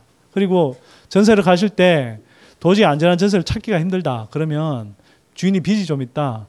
그래서 자기가 생각할 때 안전한 범위에 예를 들어서 수도권 경매 낙찰가율이 한 70% 정도 됩니다. 그러면 70%를 넘어서서 집주인 대출액 플러스 이제 전세가액이 한 80% 90%가 된다. 그러면 그 넘치는 10% 20%는 전세 보증보험이라는 게 있어요. 1년에 한 한 뭐 15만 원, 20만 원 정도만 내면 자기가 이 전세 보증금을 확보할 수 있습니다. 이게 나중에 경매에 넘어가거나 이렇게 하더라도 그러니까 그런 제도들을 좀 이용하시면 좋겠다는 생각이 들고요. 그래서 가능하면 몇 년간은 특히 젊으신 분들은 굳이 무리하게 빚내서 집 사지 마시고요. 토끼몰이에 당하지 마시고 좀 힘드시겠지만 몇 년 그래도 좀 더 버티는 게 방법 아니냐. 그렇게 생각합니다. 그리고 월세로는 가는 건 좋은 방법은 아니죠. 당연히. 뭐 전세로 살면 월 주, 이자로 환산했을 때 월 주거 비용이 한 20, 2, 30만 원이라 그러면 월세로 가면 뭐 5, 60만 원을 줘야 되는 상황인데 채서 그건 뭐 좋은 해법은 아니죠. 근데 전세 보증금이 너무 과해서 여기 계속 살아야 되는 상황이고 집주인 빚이 있고 그래서 전세 보증금을 떼일 염려가 있을 것 같다 그러면 아까 말씀드린 전세 보증금 보증보험 그런 것들을 활용하시고 그걸로도 불안하다 싶으면 사실 일정하게는 뭐 이게 이제 흔히 말하는 반전세라는 건데요. 그냥 좀 불안한 부분을 월세로 돌리는 방법도 있긴 있습니다. 평소에 참 많이 뵙고 싶었는데 뵙게 돼서 반갑습니다. 예, 고맙습니다. 그 저는 그 64세 된 그 송파에 사는 거주자입니다. 근데 제가 참그 참 이게 송구스러운 부분 중에 하나가 사람이 그 존재 가치가 있거든요. 정말 이 자리에 그 여러 젊으신 분들이 많이 오셨는데 우리 사회의 모든 그 병리 현상 이런 것들에 대해서 기성세대로서 정말 큰 책임감을 느끼고 있습니다. 정말 안타깝습니다. 어떤 그런 사회의 경제 정의를 어떻게 실현시킬 것인가 그런 부분에 대해서 좀 짤막하게 좀 말씀해 주시면 대단히 감사하겠습니다. 고맙습니다. 어제 토론 나온 저 집권 여당의 의원들이 좀 선생님 같은 그런 마음을 좀 갖고 계시면 이 사회의 경제 정의가 좀 실현되지 않을까 싶습니다. 아, 간단한 문제가 당연히 아니죠. 그리고 뭐 경제 구조가 수십 년 동안 이렇게 되온 데는 사실은 한국 사회 기득권 구조를 우리가 근본적으로 한 번도 제대로 개혁하지 못했던 것하고 연관이 있다고 생각합니다. 뭐 그슬 올라가자면 친일파를 제대로 청산하지도 못했고요.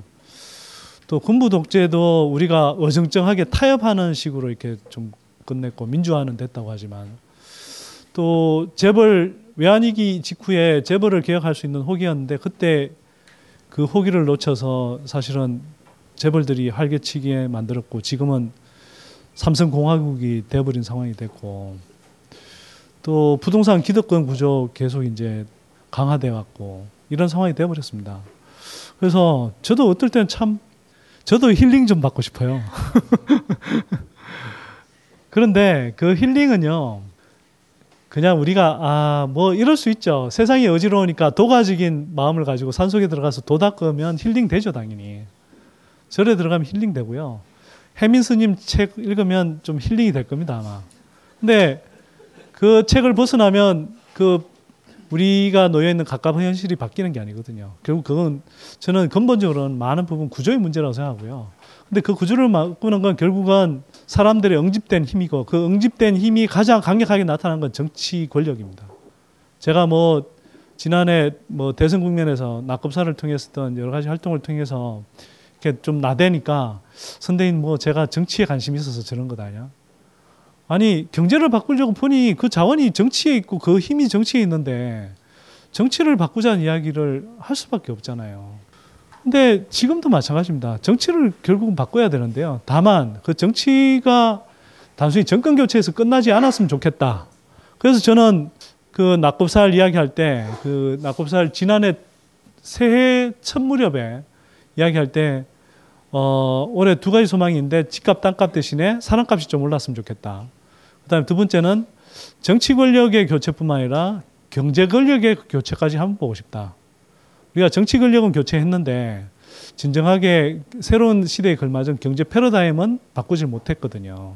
그래서 사실 그게 안 되니까 서민 경제, 민생 경제가 계속 어려워졌고 부동산 값 계속 뛰었고 사교육 계속 팽창하다 보니까 서민들이 어, 민주 정권이라고 해서 했는데 우리 삶이 나아지지가 않네 이렇게 돼버린 거거든요. 그 거기에 반동을 굉장히 잘 악랄하게 이용한 게 희대의 사기꾼이죠. 설치류 정권이 이제 들어섰고요. 그리고 설치류 정권에 의해서 이제 조류 정권까지 만난. 그래서 영장류가 계속 동물농장에서 살게 되는 이런 상황이 돼버렸는데 결국은 일단은 그런 것 같습니다. 제가 이렇게 겪어보니 일단 동물농장에서 다시 탈출해서 영장류 수준으로 일단 돌아가는 게 급선무인 것 같고요. 그리고 그렇게 영장류 수준으로 돌아가면 그때 좀 경제 권력에 대한 체계적인 비전을 가진 그런 세력들이 조금 그 포진하도록 만들어서 전체적인 이제 새로운 경제 패러다임을 가지고 바꿔 나갈 수 있는 그런 작업을 이렇게 자꾸 추동해 나가야 되겠죠. 근데 그걸 그때 되면 하느냐가 아니고요. 지금 해야 된다고 봅니다. 뭐 이게 그람시의 진지론 이야기일 수도 있고 그렇게 꼭 거창하게 이야기하지 않더라도 그냥 지금 한 사람 한 사람 여기 계신 분들이 어 뭐랄까 씨앗을 뿌린다고 그래야 될까요? 그런 작업들을 좀 해야 되지 않을까. 그래서 저희 연구소를 만든 것도 저도 그렇습니다. 이게 뭐 저 혼자 야 뭐 얼마든지 편하게 프리랜서 비슷하게 이렇게 먹고 지낼 수 있는데 연구소를 만든 이유는 이렇게 좀 독립적이고 정직한 목소리를 내는 사람들을 저 혼자가 아니라 여러 사람을 좀 키우고 싶어서 같이 젊은 후배들 같이 키우고 싶어서 그렇게 한 거고요. 뭐 저는 뭐 이런 식으로 합니다만 여러분들 내년에 지방의회 나가서 제발 좀 지역의 토호들 같이 이렇게 그런 사람들 지역 정치, 지방 생활 정치가 지역 이권에 놀아나지 않도록 여기 좀 떠있는 분들 나가서 좀 도전 좀 하십시오. 그래서 생활 정치 무대부터 좀 바꾸시고요. 여기 언론사 지망하시는 분들 있으면 제발 들어가셔서 좀 언론사 내에서도 올바른 기사 쓰려고 조금 노력해 주시고요. 그런 역할들을 좀 해나가시면 좋겠습니다. 그렇게 해서 각 영역 영역 한 군데 한 군데에서 우리가 바꿔가야지 그 어느 순간에 갑자기 뭐 지금의 야권이 집권만 하면 된다. 그렇게 해서 세상이 금방 좋아질 거라고 생각하신다면 저는 그건 굉장히 나이브한 생각이라고 생각합니다. 개혁은 그렇게 쉽게 이루어지지 않습니다. 그래서 지금 우리가 뭐 좀 동물농장에 있더라도 어 영장 같이 동물의 모습으로 변화해 가지 말고요. 영장류의 본연의 자세를 지키면서 이 동물농장을 벗어났을 때 우리가 할 수 있는 그런 개혁의 구체적인 방안 또 그걸 실행할 수 있는 세력, 인력 이런 사람들을 좀 키워갔으면 좋겠습니다. 좀 두루뭉실하지만 이게 저는 뭐 더 이상 드릴 대답이 없습니다. 죄송하게도. 아, 네. 선대인 소장님 그 꼽사리 때부터 잘 네. 들었고요. 제가 이제 어 이제 스무 살이에요. 그래서 네. 죄송하지만 이제 부동산을 말하자는 말씀이신데 솔직히 머리로는 이해가 되는데 감정적으로 확 와닿질 않아요. 물론 네. 지금 여기서 쓰는 세금이 저희가 물론 미래 세대인 저희가 이제 갚아야 될 돈이긴 한데 이제 머리는 이해가 되는데 감정적으로는 안 오는 거죠. 네. 그래서 저는 좀 어, 두루뭉실한 질문을 할 거예요. 근데 어, 좀 잘 대답해 주셨으면 좋겠습니다. 그 지금 삼성전자 효과가 있다 그러셨잖아요. 네. 그런데 그 효과라는 게 지속이 되면 좋겠지만 그게 일시적인 거잖아요. 그러면 예. 이제 주가가 슬슬 빠지기 시작할 텐데 그러면 이제 저희 뭐 다들 아시다시피 지금 대기업들이 알게 모르게 다 분식 회계를 해놨잖아요. 그러면 이제 주가가 빠지면서 이제 그 분식 회계를 해놓은 게 이제 문제가 되면서 이제 주가가 확확확 빠질 거라고 생각하거든요. 그러면 이제 다시 IMF 때 같은 효과가 나오지 않을까. 그러면 이제 선대인 소장님께서 아까 말씀하셨을 때 그 IMF 때 재벌 그 해체 못한 거 너무 아쉽다 그렇게 네. 하셨는데 저도 그렇게 선대인 소장님처럼 많이 공부를 하진 못했지만 그래도 아 되게 천추의 한이다 막 그런 생각으로 보고 있거든요. 그러면 이제 좀 선순환 효과가 생기지 않을까라는 그런 소설에 대해서 어떻게 생각하시는지 그러니까 위기는 올 가능성이 상당히 있죠. 지금 이대로 간다 그러면 그러면 이제 말씀하셨다시피 위기를 맞고도 그 위기를 그냥 더 악순환 구조를 만드는 식으로 가버리면 예를 들어서 일본이 전형적인 거거든요. 부동산 거품이 꺼졌는데도 계속 그 부동산 거품을 일으킨 건설업체들 먹여 살리겠다고 그 한 해 예산에 거의 그러니까 94년 1994년 일본 전체 예산에 해당하는 경기 부양 예산을 몇 년 동안 펴서 건설업체들 먹여 살린다고 뭐 쓸데없는 토건 사업 막 벌였고 그렇게 해서 일본 정부 채무가 확 늘어났고 고령화 진행되는데 복지에 쓸 돈 제대로 확보하지도 못했고 그런 식으로 가버린 거거든요. 그리고 그것도 지탱시킨다고 아까 말씀드렸지만 가계부채 동원해서 또 이제 건설업체들 집 사주게 해주고 그런 기득권 구조로 계속 가다 보니까 일본이 사실은 그렇게까지는 안 갔어도 될 상황인데 그렇게 장기 침체가 와버리고 그 충격이 지속됐던 거거든요. 그래서 어 당연히 그런 전철을 안 밟아야죠. 근데 한국 경 한국의 정치권들 보면 진짜 웃겨요. 이 사람들. 일본 전철을 피하겠다면서 일본 하는 걸 똑같이 하고 있거든요. 저는 그게 너무 안타까운 겁니다. 그래서 정말 우리가 조금 위기가 왔을 때 위기가 오히려 기회가 될 수 있는 거거든요.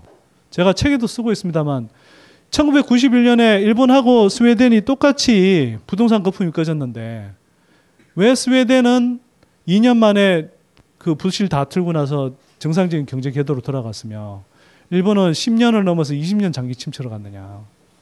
물론 한국은 지금 여건이나 기득권 구조로 보면 일본의 전철을 따라갈 가능성이 높습니다만 우리가 뭐 스웨덴처럼 하지 몰라 못하라는 법이 있습니까? 그래서 우리가 그렇게 좋은 사례들 꼭 뭐 좋은 스- 스웨덴도 부- 거품을 키웠으니 꼭 좋은 사례라고만 할 수는 없지만 어쨌거나 우리가 지향해야 될 방향 그리고 국민들이 진심으로 원하는 방향이 뭔지는 저는 일정하게 답이 나와 있다고 생각하거든요. 그걸 잘 해나가야 되겠죠. 아, 예, 이렇게 만나 뵙게 돼서 정말 반갑습니다. 네. 그 최근에 이제 보면은 어, 서점을 가도 그렇고 그 경매 관련된 책들이 굉장히 많습니다. 그 관련된 무슨 세미나나 그런 것들도 많고 전문가들이라고 해가지고 나와서 얘기하거나 또 신문지상에서 얘기하는 것들도 굉장히 많은데요. 저는 이 어떻게 보면 몇 년 전부터 시작된 이 경매가 이렇게 붐이 있는 이유가 도대체 무엇인지 좀 궁금하기도 하고요. 그 다음에 그 오늘 강의 이제에서 말씀해주신 그 부동산 앞으로 향후 5년 또는 이제 앞으로 10년간 벌어질 이 부동산 트렌드에 대해 그 트렌드와 이 경매의 붐과는 또 어떤 상관관계가 있길래 지금 이렇게 붐이 우리나라에서 일고 있는지 또 우리나라의 부동, 부동산 이 시장이나 또 가격이 그 일본식 장기 불황을 닮아갈 수도 있다고 말씀하셨는데 과연 일본의 장기 불황이 있을 때도 이러한 현상들이 있었는지 그런 부분들이 좀 궁금합니다. 경매는 간단합니다. 그게 사람들이 지금 여전히 집값이 비싸다라고 생각하니까 그걸 제값 주고 사는 게 바보라고 생각하는 거죠. 그리고 경매 물건이 많이 나온다는 일단 물량이 많이 나옵니다. 왜 많이 나오냐? 빚 가지고 있는 하우스푸어 집들이 많은 거잖아요. 시장이 나오죠. 그러니까 그 물량들이 상당합니다. 그래서 자기가 낙찰을 잘 받으면 지금보다 훨씬 싸게 살 수 있는 그냥 그냥 시장에서 그 거래하는 물건보다 싸게 살 수 있다고 생각하니까 당연히 경매로 몰리죠. 이건 너무나 당연한 현상이고요. 그래서 이건 사실은 이제 부동산 거품이 꺼지면서 생겨나는 현상인데 제가 볼 때는 경매 물량이 아직도 향후에 더 쏟아져 나올 가능성이 굉장히 높습니다. 왜? 부동산 거품이 거의 해소가 안 된 상태에서 지금 이 정도인데 부동산 거품이 계속 꺼지게 되면 계속 나오죠. 그리고 이렇게 계속 나온다라는 것은 뭐냐면 부동산 시장이 한동안 계속 가라앉다는 걸 의미하고요.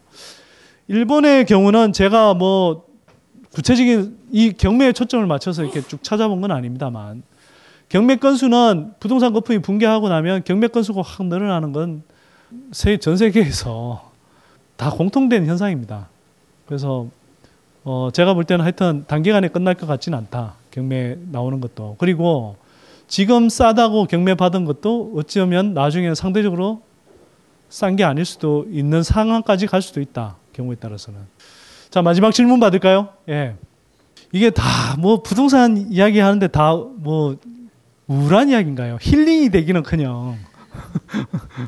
저는 결혼 3년 차에 아파트에 살고 있는데요. 아까 집값 계속 떨어진다는 말씀 저도 공감은 하는데 사실 그게 뭐 3억 이하 대의 아파트들은 제가 3년 내내 이사를 다녀봐도 떨어진 경험을 못 했거든요. 계속 오르기만 하고 그리고 제가 지금 전세를 살고 있는데 저희 아파트만 해도 전세가가 매매가하고 천만 원 정도밖에 차이가 안 나요. 그러면 이거를 차라리 사고 사서 사는 게 좋은지 아니면은 더 떨어질 때, 그러니까 1억대에서 3억대 아파트가 가격이 떨어질 때까지 기다리는 게 나은지 그거 묻고 싶습니다. 자, 소형 주택이 상대적으로 뭐 덜 떨어지고 있는 건 통계상으로는 떨어지는 걸로 나옵니다. 그러니까 이제 지역별로 다르긴 합니다만 소형 주택도 떨어지는 걸로 나와요. 수도권 경우에는. 근데 상대적으로 덜 떨어지고 있는 건 여러 가지 이유가 있습니다. 왜?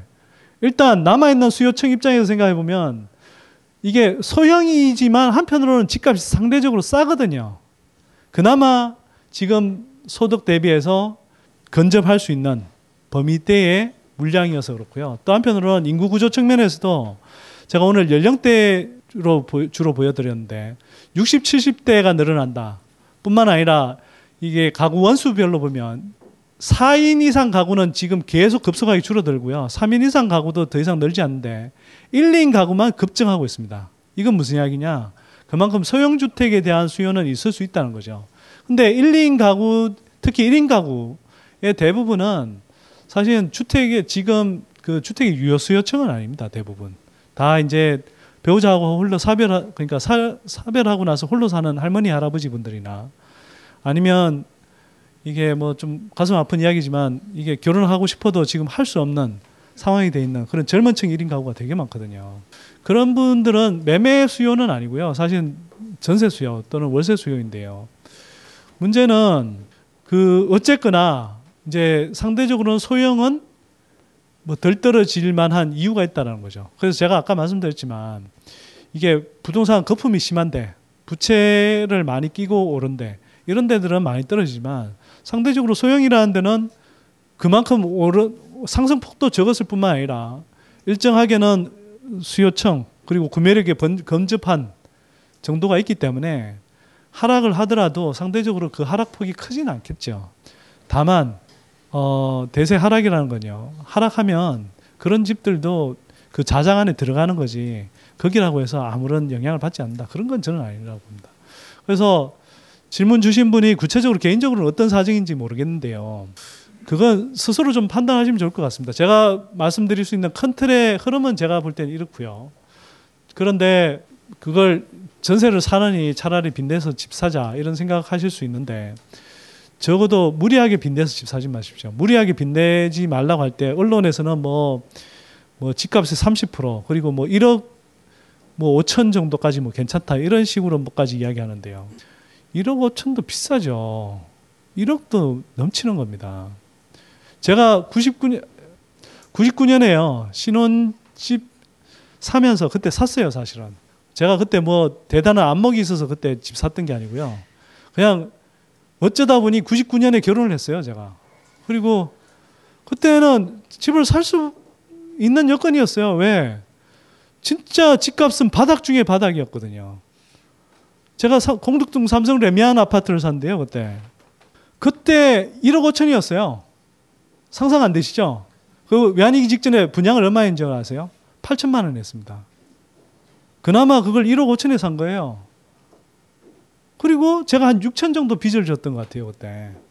근데 그 6천 때문에 밤잠을 못 잤습니다. 지금 생각하면 웃기시죠? 요즘 뭐 1, 2억은 빚도 아닌데. 근데 그때 그랬어요. 저는 빚지는 걸 천상적으로 되게, 천성적으로 되게 싫어하나 봐요. 그래서 그걸 무슨 수를 쓰더라도 빨리 감다고 2001년에 그냥 갚아버렸어요. 다. 그리고 나서는 아까 말씀드린 대로 빚을 한 번도 안 지고 살았거든요. 빚 지는 것 자체가요, 굉장히 큰 위험 부담이 될 수 있습니다. 그리고 자꾸 이제 뭐 전세난 때문에 힘드신 거 또 이해하는데 빚 지고요, 재산세 계속 꼬박꼬박 내면서 그리고 뭐 자영업 하시는 분들은 건강보험료 이런 것까지 국민연금까지 다 올라가죠.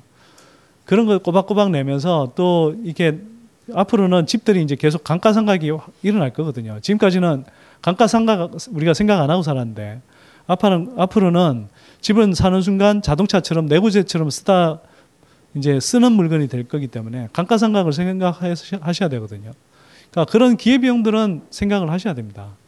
그래서 뭐 2억 정도 빚내서 이제 집 사면 어 그리고 소득이 얼마 안 되신 분이 2억 정도 빚 냈다. 그 평생 빚 갚으면서 사셔야 된다고 생각하시면 하셔야 되고요. 근데 그게 만약 집값까지 떨어진다면 스트레스 장난 아닐 겁니다. 그래서 제가 드리는 말씀 지금 설마 이렇게 떨어질까 싶은데 떨어질 때 되면 진짜 떨어집니다. 그러니까 그 가능성에 대해서는 좀 가볍게 생각하지 마셨으면 좋겠습니다. 제가 딱 어쩌라 말라 이렇게 말씀드린 건 아닙니다. 여기서 오늘 제가 드린 말씀은요, 제 사견이었고요. 여기에 따라서 어떤 선택을 하시든 잘 되면 저한테 밥 한 끼 사시고요. 못 되면 그냥 안으로 그냥 삭히십시오. 제가 이런 말씀 드리는 건 우스갯소리이기도 한데요. 제가 원래는 이렇게 구체적인 이야기까지 잘 안 한 이유가 저는 거시경제를 주로 보는 사람이고요. 그래서 큰 흐름을 말씀드리는 겁니다. 근데 이걸 여러분들 한 분한 한 분의 판단에 영향을 미치기 시작하면 이게 되게 두렵더라고요. 이게 자 부모님 설득하는 것도 쉽지 않고 내 주변의 친, 친척한테도 이래라 저래라 말하기가 어려운데 사실은 여러분들은 어찌 보면 그냥 뭐 저 뭐 제가 개인적으로 좋아서 오신 분들도 있고 제 말씀을 듣고 싶어서 오신 분들도 있겠지만 제가 이렇게 오늘 그냥 만나서 제가 드린 조언으로 어떤 인생에 큰 결정을 미치기에는 제가 너무 그게 너무 큰 결정이기 때문에 참 어떨 때는 두렵습니다. 제 말씀 듣고 또 뭐 갑자기 있든지 원래는 뭐 팔 생각도 없었든지 확 팔아버린다든지 이러면 하여튼 그런 마음이라는 걸 이해해 주시고요. 그렇다고 해서 오늘 제가 드린 말씀 마음에 없는 말씀 드린 거 아니고 뭐 어떤 목적 어떤 이해관계 때문에 제가 안 드릴 말씀 드리고 드릴 말씀 안 드리고 한 건 없습니다. 제 판단이고요. 아마 이렇게 흘러갈 가능성이 저는 꽤 높다고 생각합니다. 그리고 마지막으로 드리고 싶은 말씀은요. 어제 백분 토론에서도 그 말씀 드렸는데 우리가 한번 좀 이건 진짜 생각해 봤으면 좋겠습니다. 그러니까 개인적인 차원의 문제를 떠나서요. 이게 우리가 부동산 거품을 계속 가져가야 될 유산인지 아니면 우리 젊은 친구들한테 이걸 문져줄 수 있는 자랑스러운 유산인지 아니면 언젠간 청산해야 될 부채인지 생각해보면 답은 나와 있거든요. 청산해야 될 부채입니다. 부동산 거품 억지로 떠받쳐 간다고 그렇게 해서 지금 결과가 뭡니까? 가계부채 이미 천조 원이 육박하고 공공부채도 이미 천조 원 육박하고요.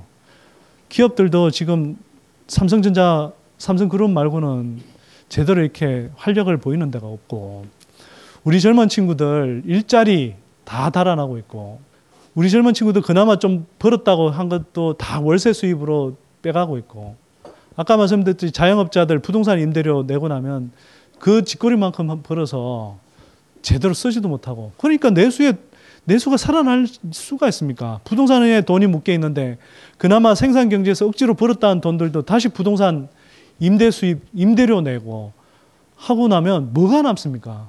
지출을 할 수 있나요? 이래 갖고는 경제가 살아날 수가 없습니다. 기득권 언론은 부동산 경기를 살려야 경제가 산다고 이야기하는데요. 저는 거꾸로 이야기합니다. 그건 가짜 경제다. 이렇게 부동산 거품에 돈이 묶여 있고 계속 고비용 구조를 만들어서는 그래서 내수가 계속 죽어가는 상황에서는 서민들이 살아날 수 있는 진짜 경제가 살아나지 않습니다.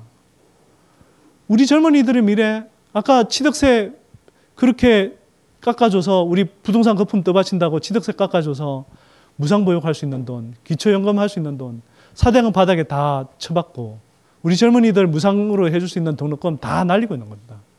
기회비용이 엄청난 겁니다, 사실은. 그래서요, 이게 부동산이 지금 한국 사회 전체에 우리 젊은이들의 우리 부모님 세대들의 노후 진짜 다 빨아들이고 있는 겁니다. 진공청소기처럼. 이 상태에 지속할 수 없습니다. 지속하면 할수록 악화됩니다. 그래서 단기적으로 좀 충격이 있더라도 펌랜딩을 하자. 그래서 부동산 거품을 빼자. 그리고 새 출발하자. 한국 경제가 더 넓기 전에, 더 급속히 고령화되기 전에 지금 빨리 새 출발하는 것이 그나마 새로운 경제를 만들 수 있는 가능성이 커진다. 그래야 우리 젊은이들도 숨쉬고 살 수 있다. 우리 부모님들도 좀 더 편안한 노후를 보낼 수 있다. 이렇게 생각합니다. 자, 마치겠습니다. 고맙습니다.